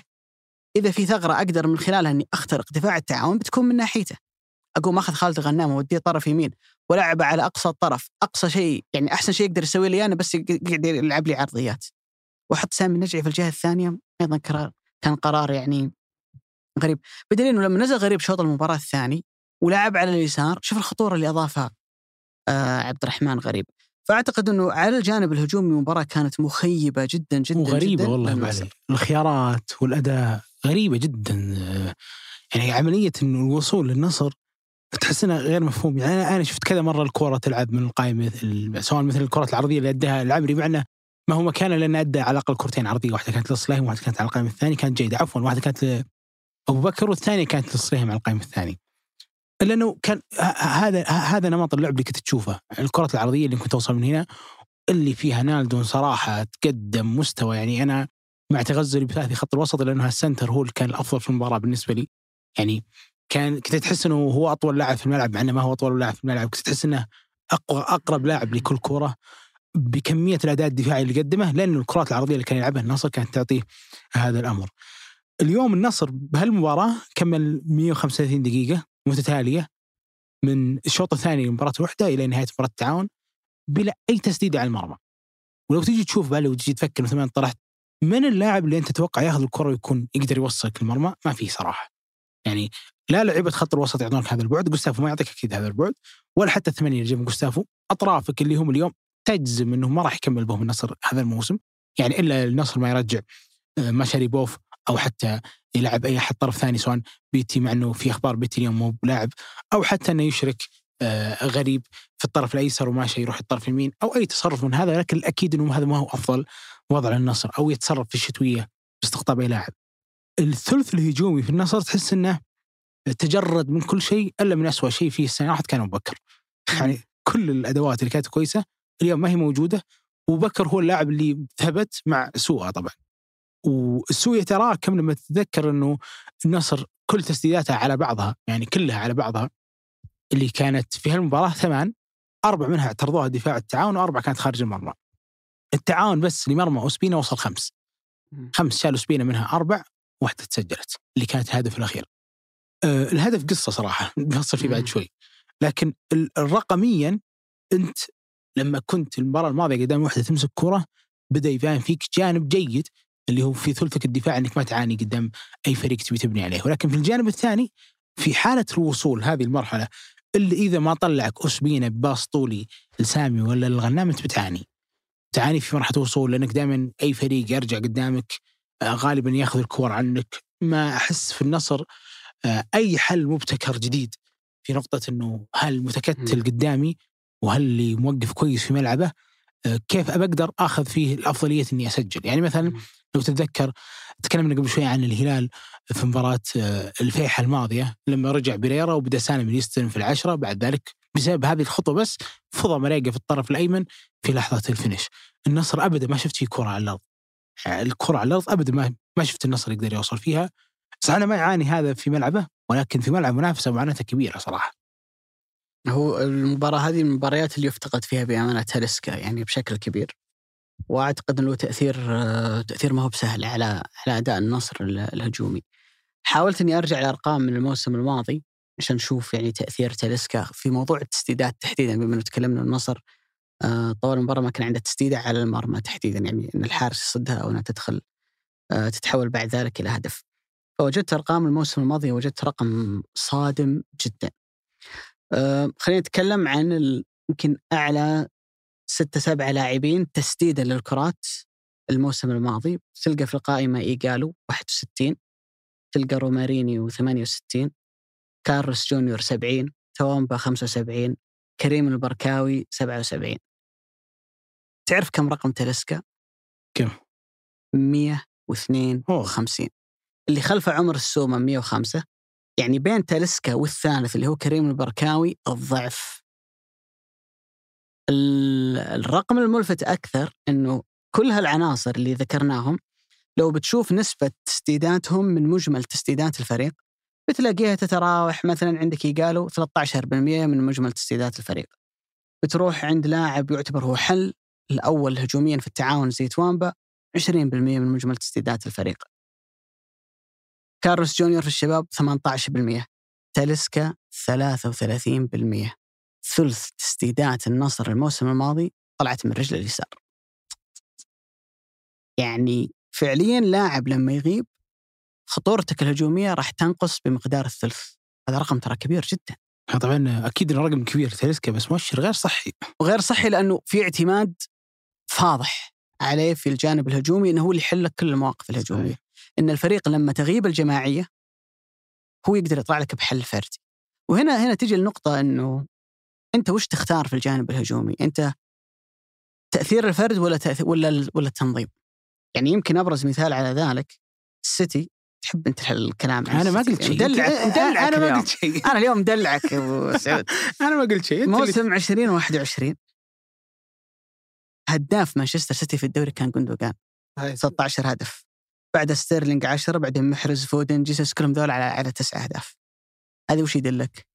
النظام. ان ال- النظام أسلوب اللعب هو هو اللي يوصلك. النظام. السيتي في كل موسم هو مكتسح صحيح. هجوميا لكن هنا أنت أنت تروح وتسجل وتخلق تأثير عن طريق إيش؟ عن طريق نظام اللعب. صحيح. الموسم الماضي كان هداف الفريق على مستوى الدوري دي بروين.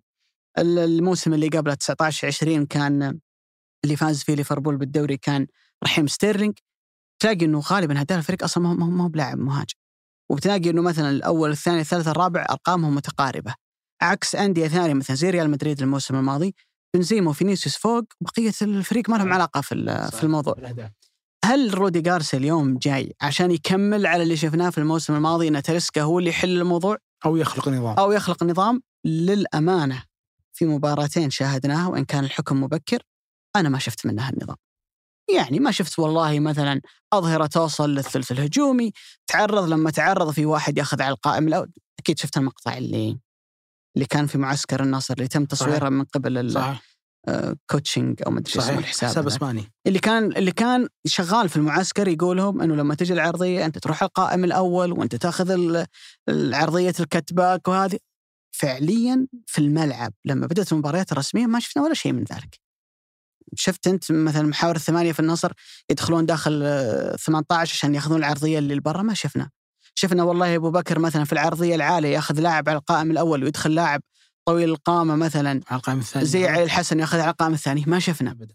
فعليا أنت ما تشوف إنه في شغل تفاصيل هجومية زي اللي حكينا عنها عند دياز. حلول. المدرب قاري المنافس كويس. الحلول التقليديه لا ما نجحت. خلاص أنا عندي حلول بديلة. فعليا لا. وهل وفي المباراه وفي المباراة هذه أنا أقول لك إياها بأمانة أنا شفت إنه رودي جارسيا أصلا ما كان يلعب في, في عمق الوسط. لعب كله على الاطراف أطراف. هذه مشكلة صراحة. يعني أنت لما تنزل أنت أصلا تبني أسلوب لعبك على أربعة ثلاثة ثلاثة. محور ستة اللي هو جوستافو محورين ثمانية اللي كانوا علي الحسن وصليهم مستقبلا ممكن عناصر ثانية تأخذ مراكزهم. ما ماني بشايفك قاعد تسيطر على وسط الملعب ولا شايف إنه أنت قاعد تكسب صراع وسط الملعب. يعني ثلاثي وسط التعاون أكلهم حرفيا في المباراة. لا على الجانب البدني ولا حتى على جانب السيطرة على وسط الملعب. وممكن لولا إنه يعني التعاون بالغ في إنه يتراجع ويحترم النصر كثيرا كان ممكن لو قرر انه يضغط عليك كان ممكن يمسك كرة عليك حتى.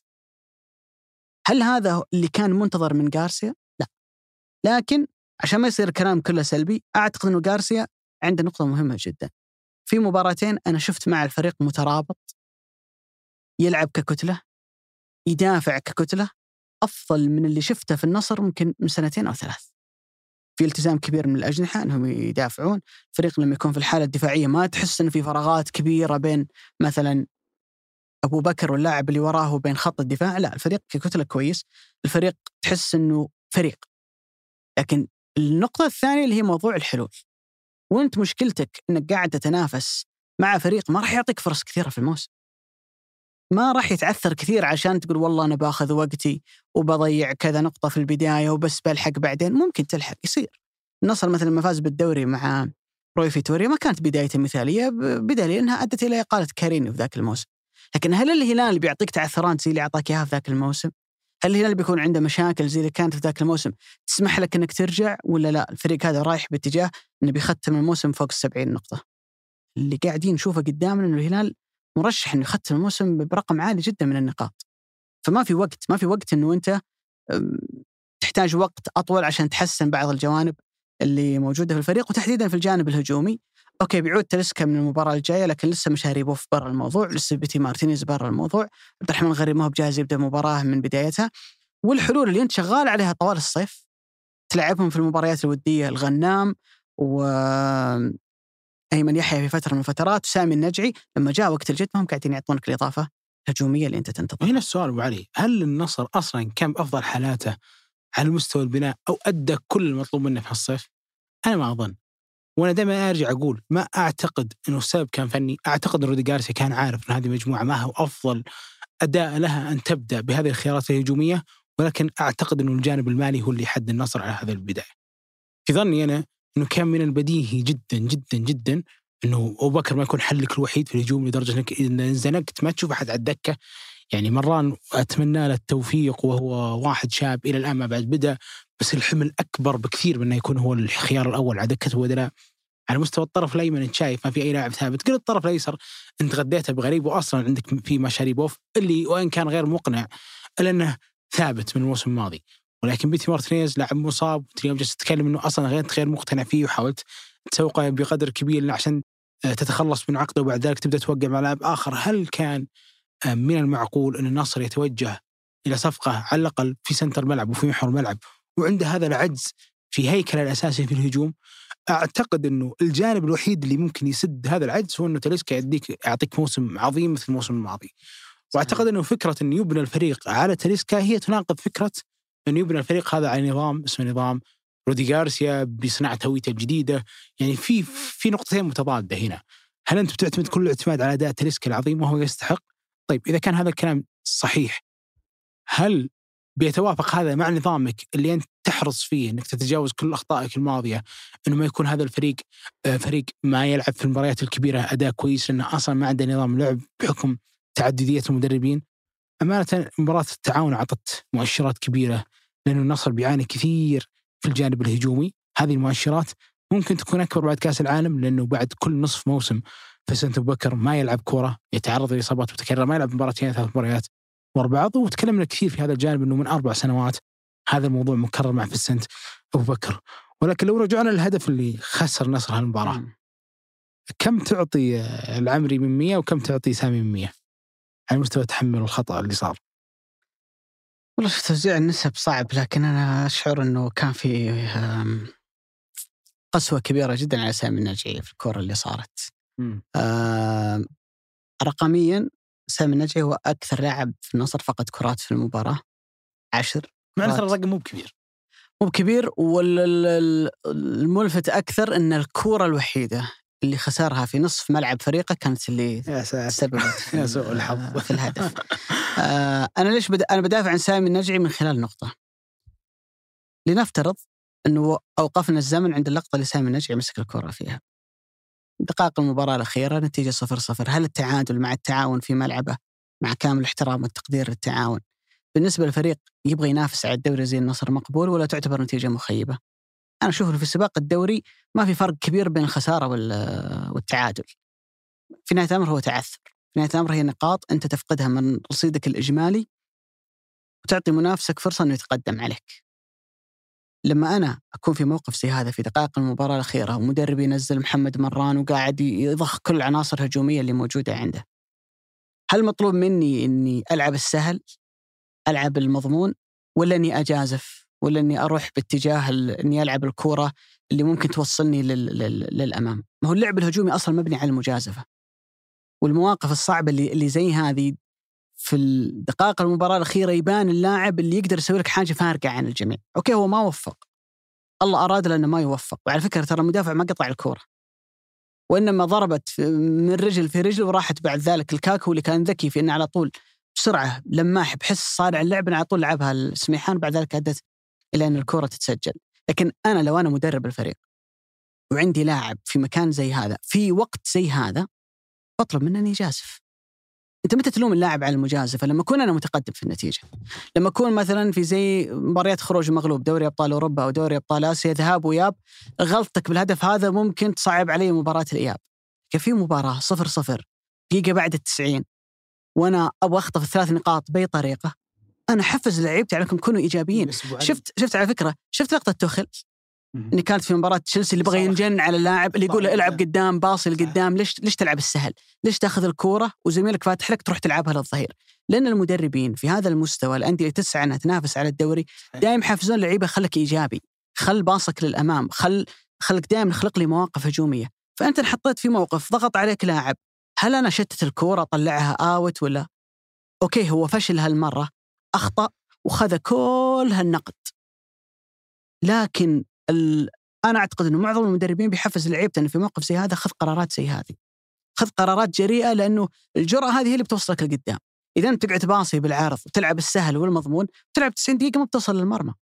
وأنت أصلا عندك مشكلة إنك طوال 90 دقيقة ما قدرت تسدد ولا تسديد على المرمى فأنا أشوف إنه بالعكس شخصية لاعب إنه عنده الثقة إنه ياخذ قرار زي هذا ما وفق يا أخي لعيبة كبار جيرارد ذات يوم في كأس أمم أوروبا بأصاها من نص الملعب لتيري هنري.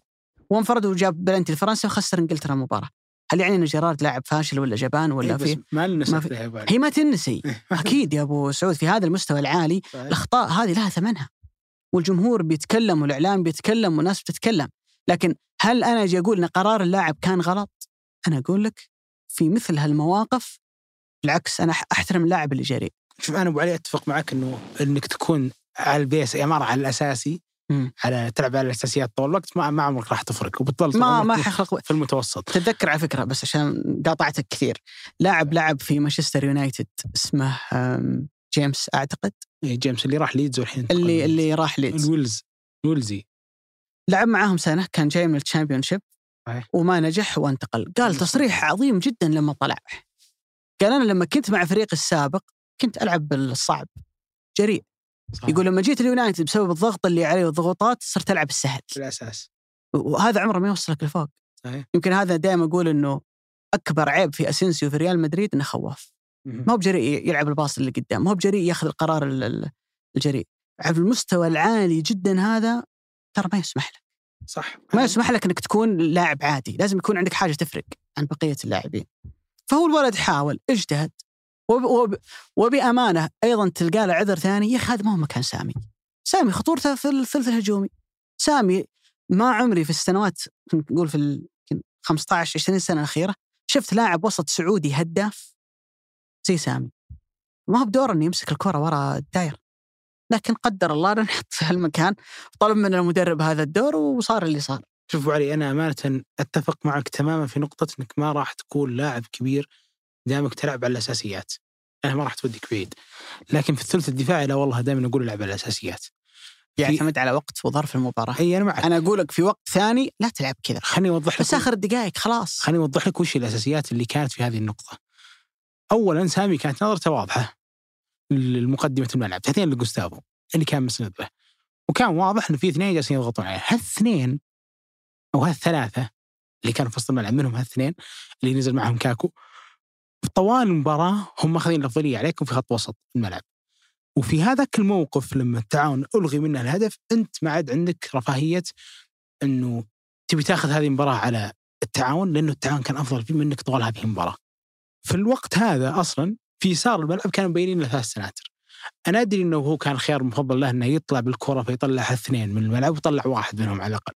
ولكن في نفس الوقت الغلطة في هذا المكان بتموت أي مدرب على الخط. لأنه في هالنوع لما لما نكون إحنا أكثر منك عدديا التعاون في اثنين ضاغطين على خمسة باص ثاني يطلعون هالثنين من الموضوع. مم. أنا ألوم طبعا جوستافو ترى في وقفته مرة كانت خطأ. مم. بس ملامتي الكبرى مع سامي على العمري مم. الاحتكاك كان صراحة ضعيف يعني احتكاك سبحان النابت زي أي حرب ضغط تصير في المباريات إنك تطيح بعد ما تطلعها في عمق الملعب وتستمر طايح وعينك للملعب صراحة كان يعني بعد ما رجعت اللقطه وتشوف الفار أكثر- يعني حتى لما الناس كانت طالبة ترجع الفار ما كانت ابدا مبررة من العمري لدرجة إنه النابت درى بس من ترجع على الكره أو من يفتكون الكره من هي بتتسجل هدف لأنه لأنه في في لاعب مهاجم كان زايد في يسار الملعب. ألوم العمري إلى 30% 20% ألوم الملعب الكبرى صراحة على سامي لأنه سامي كان يقدر يعطي باص.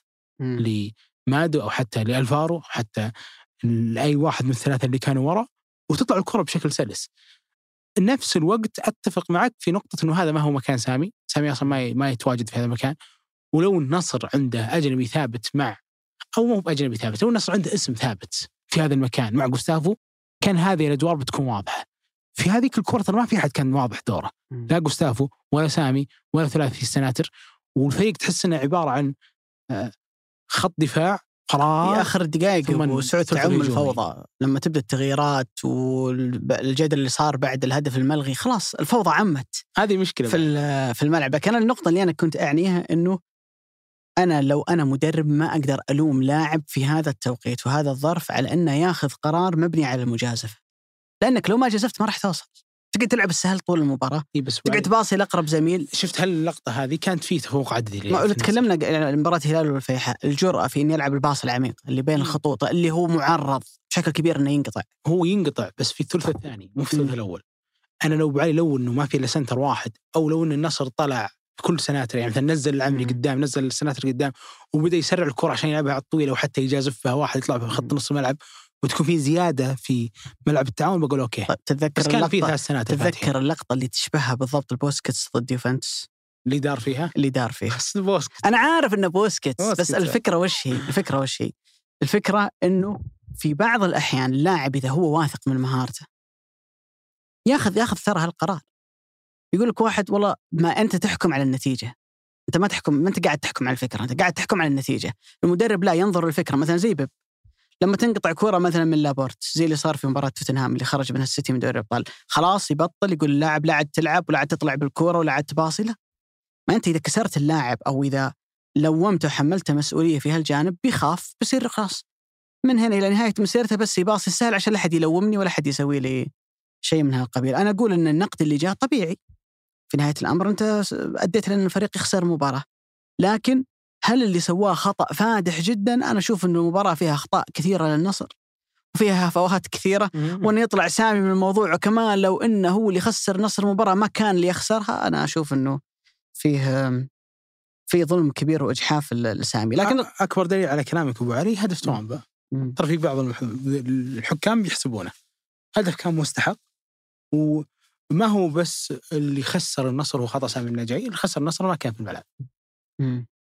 أمانة النصر كان أبدا في هذه المباراة غير حاضر كان اللعب كله على ارتجالات بعض اللعيبة اللي صراحة حاولوا يأدون ولكن في عموم الأمر آه، كنت تعرف تماما أنه لولا الله ثم وجود واحد من الأسبينة النصر كان ممكن مم. يستقبل هدف من الشوط الأول مم. وعلى النقيض تماما ما كان يوصل أبدا مم. وهذه ثلاث أشواط متتالية النصر فيها ما فيه مم. وصول فأتفق معك تماما مو هو هذا الخطأ اللي خسر النصر صحيح أنه اللي تسبب الهدف لكن كمية الأخطاء النصر في هذه المباراة يعني ما, ما في طرف ملعب لعب في النصر في هذه المباراة تقدر تقول هذا الطرف أدى لنا أداء جيد. إلا يعني لما نزل غريب صحيح أطار الأشياء اللي تخوف. الفريق اللي حاضر في الملعب ما أعتقد إنه كان حضور الاتحاد جدا ممتاز أوه.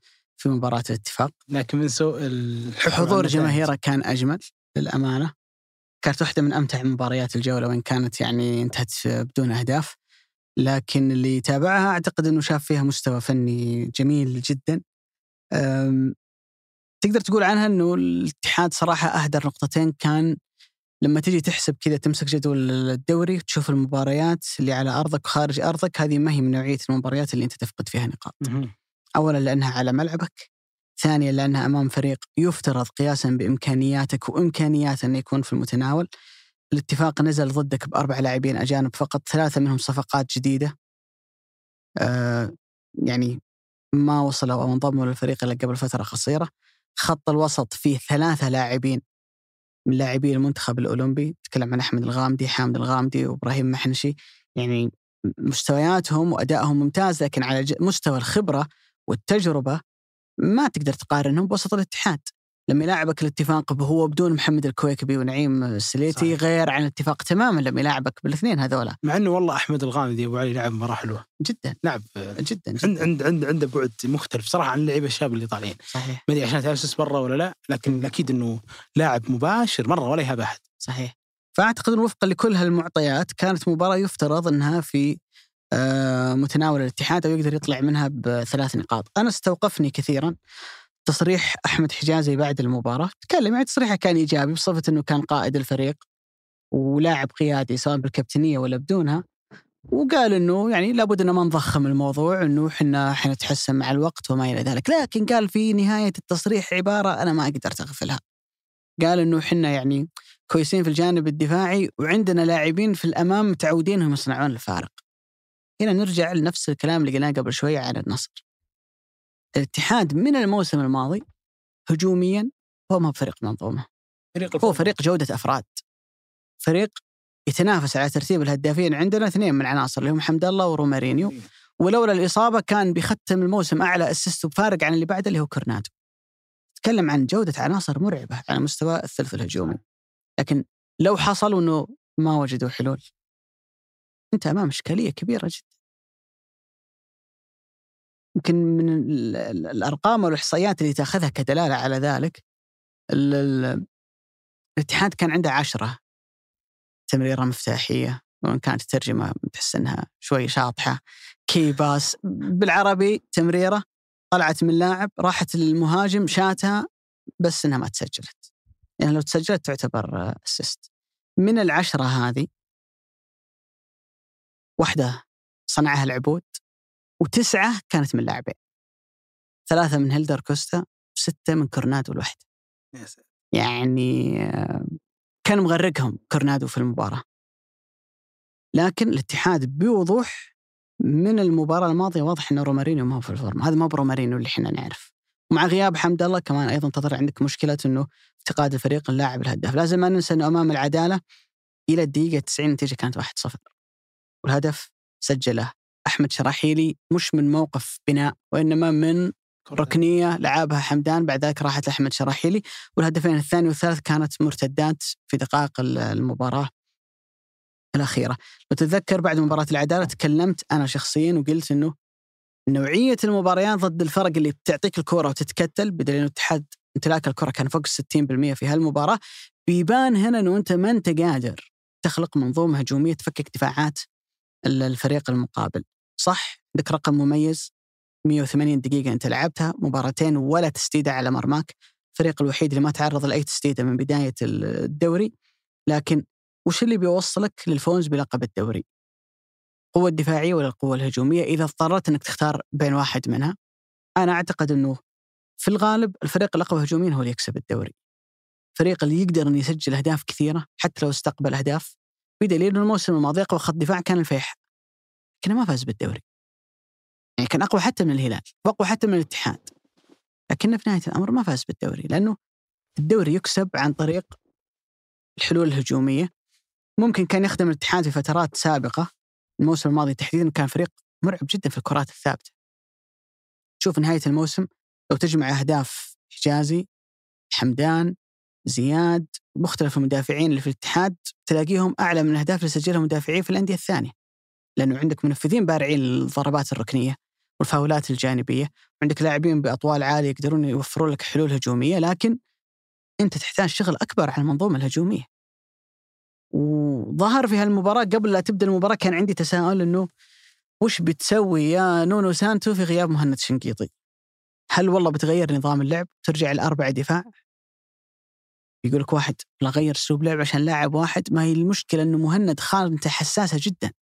يعني على اليسار قلب الدفاع الأيسر ممكن يلعب أحمد شراحيلي ممكن تسحب حمدان من الظهير تحطه قلب دفاع ممكن تلعب بام مسعود اللي جاء الآن الاتحاد تلعبه في هالمركز. اللاعب اللي يلعب في العمق ممكن يلعب حجازي وممكن يلعب أي واحد من المدافعين اللي ذكرناهم. ممكن حجازي يرتاح أكثر إنه يلعب كلاعب ليبرو. لكن على الجانب الأيمن ما عندك خيار إلا مهند. صحيح. الخيار البديل هو عمر هوساوي اللي بعيد عن المشاركة ومستواه متراجع وعنده كثير مشاكل. ولو غاب عمر هوساوي في الفترة هذه اللي موقوف فيها مهند فعليا أنت شبه إنه ما عندك أي خيار في المركز هذا. لكن كان اختيار نونو سانتو إني لا بحافظ على الأسلوب. هنا أنت خلقت لك مشكلة إنه الثلاثة اللي عندك في الخلف ما هم عاليين جدا على مستوى البناء. يقول لك واحد أنت قلت الأسبوع الماضي إن أحمد شراحيلي كويس. هو كويس في التمرير. لكن هل أنت كنت تشوف أحمد شراحيلي يطلع بالكورة؟ الناس اللي يتابعون دوري إنجليزي شافوا مثلا تشيلسي مع كونتي توتنهام الآن مع كونتي آه، فترة من الفترات السيتي كان مع جوارديولا يلعب ثلاثة دفاع. تشوف قلب الدفاع الجانبي اللي يلعب يمين أو يسار يعني خانة عمر هوساوي أو أحمد شراحيلي يطلع بالكرة اللي لما بعد النص روديجر في تشيلسي مع توخل كان يوصل بالكرة أحيانا إلى ال 18 والآن كوليبالي برضو نفس يعطيه الجرأة هذه المدرب يعطيه الجرأة إنك اطلع بالكورة. خلاص الفريق الثاني متكتل، أنا ليش أباصي للمحور وهنريكي ولا طارق حامد وحنا ثلاثة ورا نوقف نتفرج فيهم. معناتها إيش؟ معناتها بتروح للحالة الهجومية ناقص ثلاثة لاعبين، كثير. معناته أنت فقدت ثلاثة لاعبين ما هم قاعدين يساهمون معك الحل الهجومي. المدربين يحفز اللاعبين انك أنت اطلع بالكورة. أنت أنت قود الهجمة، اجري اطلع فيها 15 20 30 متر عشان تطلع المحاور معاك وتطلع الأظهرة وتضغط الفريق الثاني في ملعبه، لكن كنا نشوفها من الاتحاد لا هوساوي ولا أحمد شراحيلي يطلع بالكوره. ولما الفريق الله يعينه ويوصل إلى نصف ملعب الفريق الثاني ويخلق موقف هجومي هل شفت أي سهم هجومي من طارق حامد؟ هو مجرد لاعب ياخذ الكرة الثانية اللي ترتد هو بارع جدا في إنه ياخذها. واللاعب اللي يزيد مع كوستا ورومارينيو وكورنادو هنريكي له مميز في التسديد. ولا هو مميز إنه يدخل ياخذ الكوره داخل ال 18 أرضية أو عالية بالرأس. ما عنده ما عنده ذيك خلينا نقول اللمسة أو الإسهام الهجومي بالنسبة للاعب محور ثمانية. لما يلعب جنبك واحد زي طارق حامد أنت مطلوب منك تخلق الإسهام الهجومي. ما, ما تشعر إنه عنده هذه ال- ال- الإضافة. فأحس إنه الاتحاد سيظل مع نونو سانتو إذا ما وجد حلول يعتمد على إن العناصر هذه هي اللي تشيل هذا هي الموضوع. هي اللي تشيل لي الموضوع وهي اللي تسوي لي كل شيء. كورنادو يعمل لي في كل مباراة 20 assist رومارينيو يسحب لي ثلاثة أربع لاعبين وبعد ذلك يسدد. حتى تشوف فرصة اتحاد خطيرة في المباراة هدف كورنادو اللي ألغي. one man show عرض من رجل واحد ياخذ الكورة ويراوغ اثنين ثلاثة ويموه ويحطها. رومارينيو الكورة اللي نزل لها الحارس كان واحد من أروع تصديات الجولة. دخل في 18 خذ اثنين ثلاثة وسدد. هل شفت أنت باصات مثلا 1 2 ولا جملة هجومية مركبة والله الكرة تطلع للطرف الطرف مثلا يقرب له لاعب الثمانية وبعدين يرجع يعطي اياها في ظهر المدافع بعدين يعكسها وتلاقي لاعبين ثلاثة يدخلون داخل 18 ما- شفنا صراحة ولا شيء من هذا. أنا شفت أبو علي بس ما شفت خلينا نقول كرة على الأرض. شفت. معدل وصول عالي بس الكرات الطولية اللي كانت تطلع العبود في الطرف. الأيمن. يعني شفت كرة طلعت من ايجور كورنادو أعتقد واحدة ثانية آه كانت طالعة برضو للعبود ثنتين منها آه وصل فيها العبود إلى المرمى اللي تصدى فيها واحدة الحارس والثانيه آه كانت في القائم. على مستوى الوصول أمانة أبو علي أنا ما أخاف على الاتحاد. أتفق معك إنه مسألة إنه عندك ثلاث سناتر بالإضافة إلى طارق حامد هذا يعطيك شح في الوصول. وأنا مثل ما قلت أنا متأكد إنه نونو سانتو لو كانت عنده رفاهية اختيار في بداية الموسم كان على الأقل بيجيب سنتر أيمن أو بيجيب محور عنده القدرة انه يدخل قدام على طارق حامد. حتى لو تألق طارق حامد وأنا أشوفه على مستوى على الأقل بدون كورة جالس يقدم المطلوب منه وأكثر. آه لكن كمية الوصول اللي وصلها الاتحاد ولا تسجلت شيء محبط. آه لا فرص هيلدر كوستا ولا فرصة رومارينيو ولا فرص العبود ولا حتى فرص ايجور كورنادو. الاتحاد وإن تعثر بالنسبة لي قدم مباراة أكثر بكثير من اللي قدمها قدام العدالة.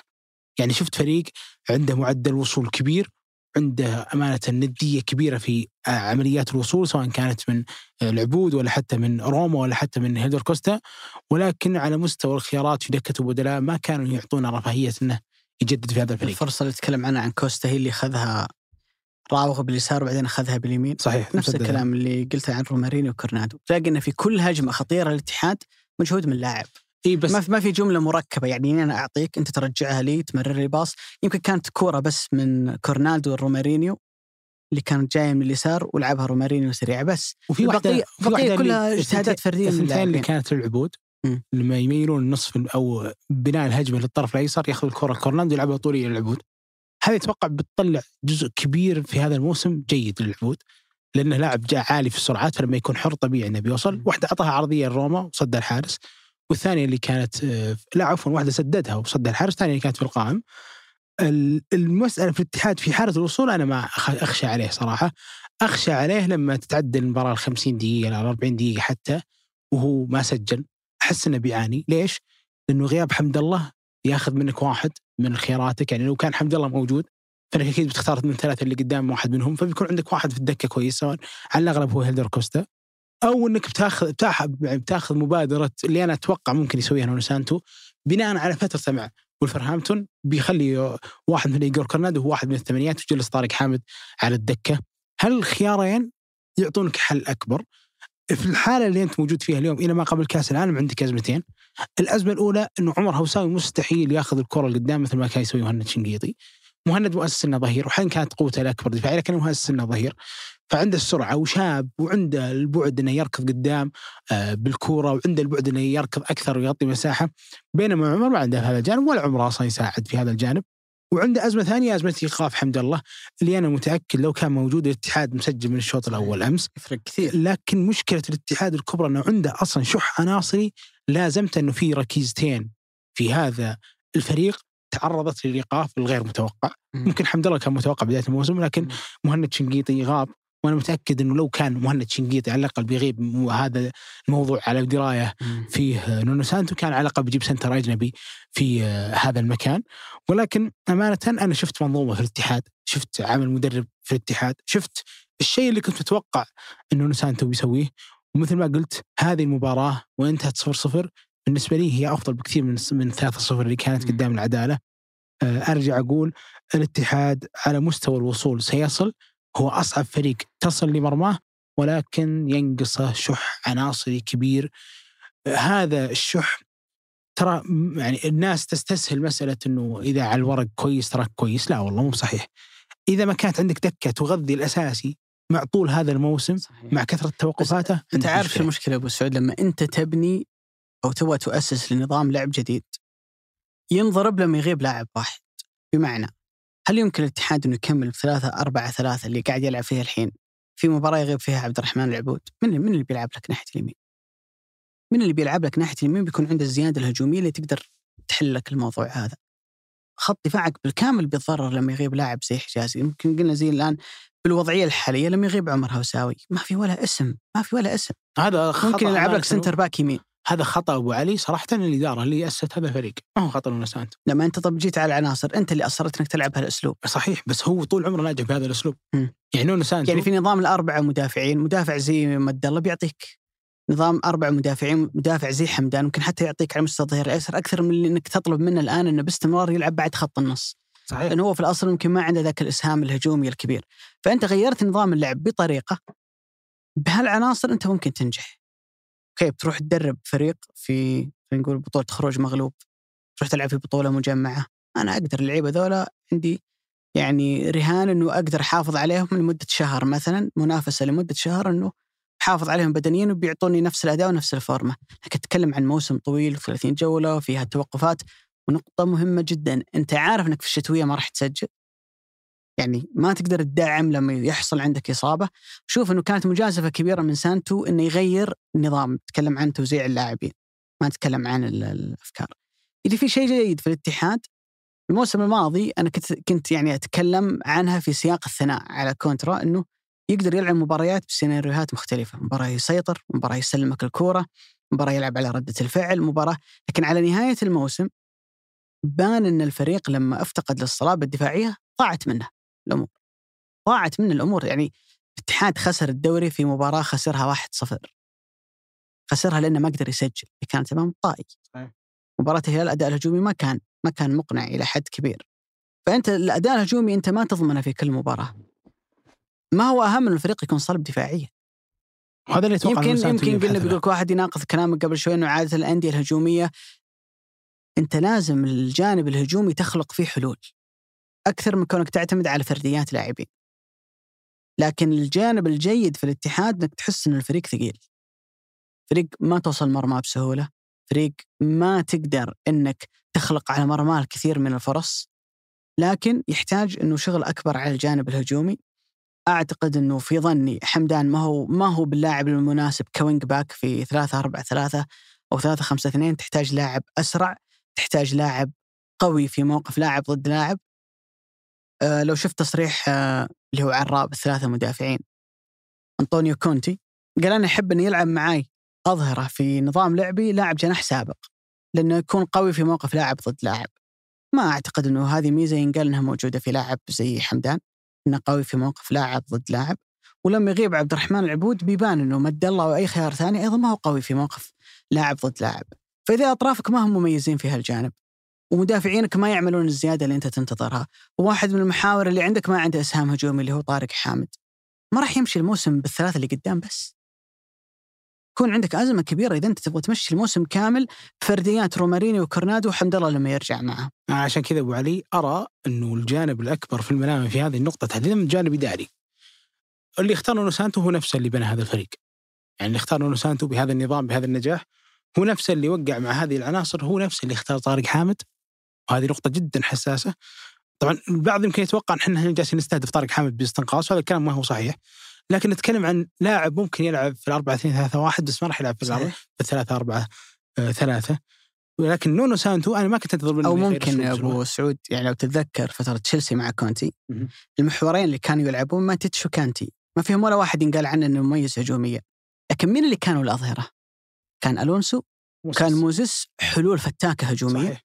وعندك لاعب محطة وعندك واحد تحت زي هازارد منظومة بس كاملة على الأقل أبو علي ماتيتش كان يسدد من بعيد مم. كان يدخل المنطقة ما هي يا أبو سعود هي عنصر صحيح، يعني يكمل اللي. مش موجود عند عنصر صحيح. لكن أنا أشوف إنه في ظل مستوى الأظهرة في الاتحاد في ظل مستوى هنريكي والإسهامات الهجومية فريق ما يحتمل لاعب دفاعي زيادة زي طارق حامد مع الثلاثة اليوم أنا عشان كذا قلت أتوقع إنه لو رجع حمد الله فكرة إنه ايجور كورنادو يكون في واحد من محاور الملعب واردة. أمانة برونو نفسه أنا أرى فيه هذا البعد، يعني برونو لما لعب كذا مرة كبديل في الحلول الهجومية مع النصر آه لما كان يصل في رابع الهدافين في بالميراس قبل ما يجي الاتحاد عنده هذا البعد في كورة من الكور اللي دخل اياها ايجور كورنادو حاول يلعبها lob من فوق. الحارس بس ما توفق فيها عنده هذا البعد. لكن مستوياته ما هي في أفضل مستوياته آه، آه، الشيء المطمئن ممكن لجمهور الاتحاد إنه نونو سانتو نفسه طوال مسيرته الناجحة جدا في ولفرهامبتون ما عمره عدى ال 21 لاعب يستخدمهم. يعني أول موسم أعتقد 21 لاعب ثاني موسم 19 لاعب ثالث موسم حدود 20 لاعب عندنا موسم كورونا. فهو من نوعية المدربين اللي وعلى فكرة أنا أعرف كثير مدربين برتغاليين عندهم هذا ال- النهج إنه أنا بركز على مجموعة محددة ما عندي وقت أكبر اللقمة ما عندي وقت أبني أكثر من خيار في المركز ولكن في نفس الوقت في هذه المجموعة أنا أقدر أستشفي فيها بعد المباريات أقدر أطلع فيها افضل ما عندها وأرجع أقول إنه سانتو ظلم بسببين. السبب الأول إنه ما وفر له الرفاهية في إنه يعزز هذا الفريق والسبب الثاني الأخطاء الإدارية اللي تعرض لها اللي خلت حمد الله ومهند شنقيطي يتعرضون للإيقافات ولا كان يمكن إحنا أصلا ما نتكلم في هذا النوع من العيوب. لكن أنت على طاري على طاري نتكلم. ممكن البعض يقول لك والله أخي لو واحدة من الفرص سجلت ما كان قلتم هالكلام. والفرص كانت كبيرة فعلا. صحيح. لكن أنا أنا بالنسبة لي أنا تابعت بشكل جيد معسكرات الأندية في الصيف. شفت كثير من المباريات الودية. واكيد يكون عندك اطلاع على تعاقدات ال- الأندية والصفقات اللي تجريها وتصاريح مدربيها. فأنت لما يبدأ الموسم في بالك صورة تبغى تشوف هل هي مجسدة ولا لا. تبغى تشوف أفكار المدرب يبان لك أنا أركز على الأفكار ما أركز على النتائج. يعني النصر ممكن كان واحدة من التسديدات اللي تعرض اعترضها واحد من مدافعي التعاون تدخل في المرمى ما نقول هالكلام. لكن شكل الفريق هوية الفريق بصمة المدرب هي اللي تحاول إنك تحللها وتفصلها. وممكن هذا يقودنا الحديث عن آخر مباراة نتكلم عنها اللي هي مباراة الشباب وأبها آه، أعتقد أنا بالنسبة لي عاجبني كثير كثير كثير الشباب كشكل. كتنظيم فريق كصبغة هجومية هو النقيض تماما عن اللي حكينا عنه في الاتحاد والنصر. فريق يطلع بظهيرين فاتحين الملعب، أجنحة داخله للعمق، لا مركزية على مستوى الهجوم، ثمانيات يزيدون، لاعب زي جوانكا يوفر لك حلول هجومية وهو زائد عن الثلاثه اللي موجودين قدام بحكم إنه محسوب على ثلاثي الوسط، منظومة هجومية رائعة جدا. هل يعني ذلك إنه الشباب بهذه المنظومة وهذه الغزارة التهديفية اللي موجودة عنده ينحط في خانة إنه مرشح أول للفوز بالدوري؟ أنا بقول لك لا. لسبب بسيط جدا. مش كل المباريات بتكون الباطن وأبها. في أندية عندها قدرة عالية جدا إنها تضربك في المرتدات. في أندية بتقدر تمسك كورة عليك فبيبان هنا قدرتك أنت على إنك كيف تجاريهم في وسط الملعب.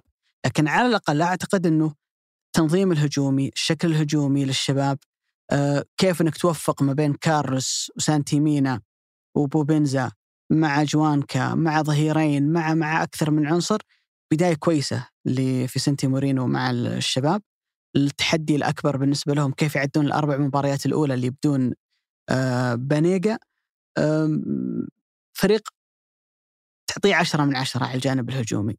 لكن التحدي الأكبر بالنسبة لهم هو الجانب الدفاعي وما أتكلم هنا عن جودة مدافعين أتكلم عن سلوك الفريق ككل دفاعيا. عملية الضغط العكسي عملية الضغط العالي لما الفريق اللي ضدك يحاول أنه يبني كورة عملية كيف أنت في فترات من المباراة اللي تجبر فيها أنك تتراجع مدى التزام أجنحتك ولاعبي وسطك مع بقية المدافعين. لكن بداية مبشرة ورائعة الثناء كله رايح قدام على سانتي مينا وعلى بقية اللاعبين لكن أعتقد أنه إذا بقول أنه في ثلاث top three صفقات أعطتني انطباع جيد من بداية الدوري كريتشوفياك.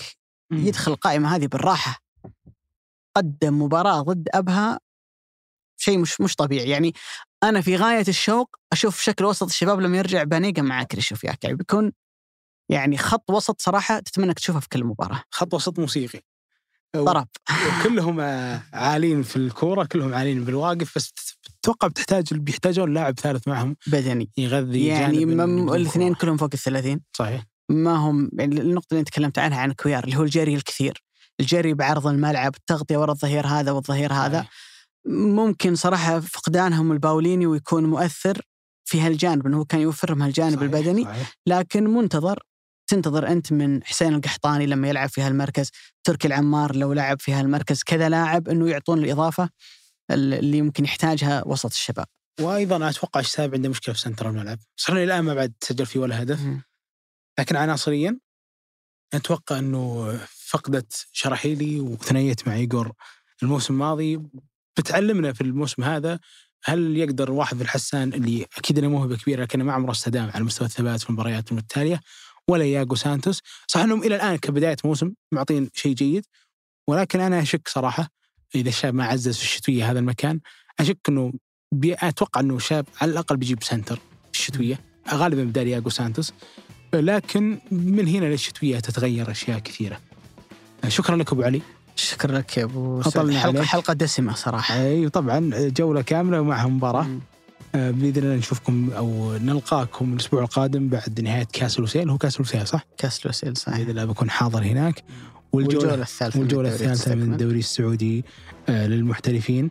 في ختام هذه الحلقة اولا شكرا مرة ثانية لك أبو علي. شكرا لك يا أبو سعود شكرا لكل المستمعين. بنكون سعيدين جدا. آه، لو صارت لنا أي انطباع تحت في خانة التعليقات سواء ودك تشاركنا برأي ودك تبدي وجهة نظرك في البودكاست نفسه أو حتى في جانب من جانب هذه الحلقات ويسعدنا دائما تقييمكم على كل منصات البودكاست. شكرا لكم شكرا لمرام الضبيبان في تسجيل هذه الحلقة وتحريرها وفي الهندسة الصوتية عبد العزيز المزي وفي الإشراف على الإنتاج صالح باسلامة. هذا بودكاست مرتدة أحد منتجات شركة ثمانية للنشر والتوزيع. نلقاكم بإذن الله الأحد القادم.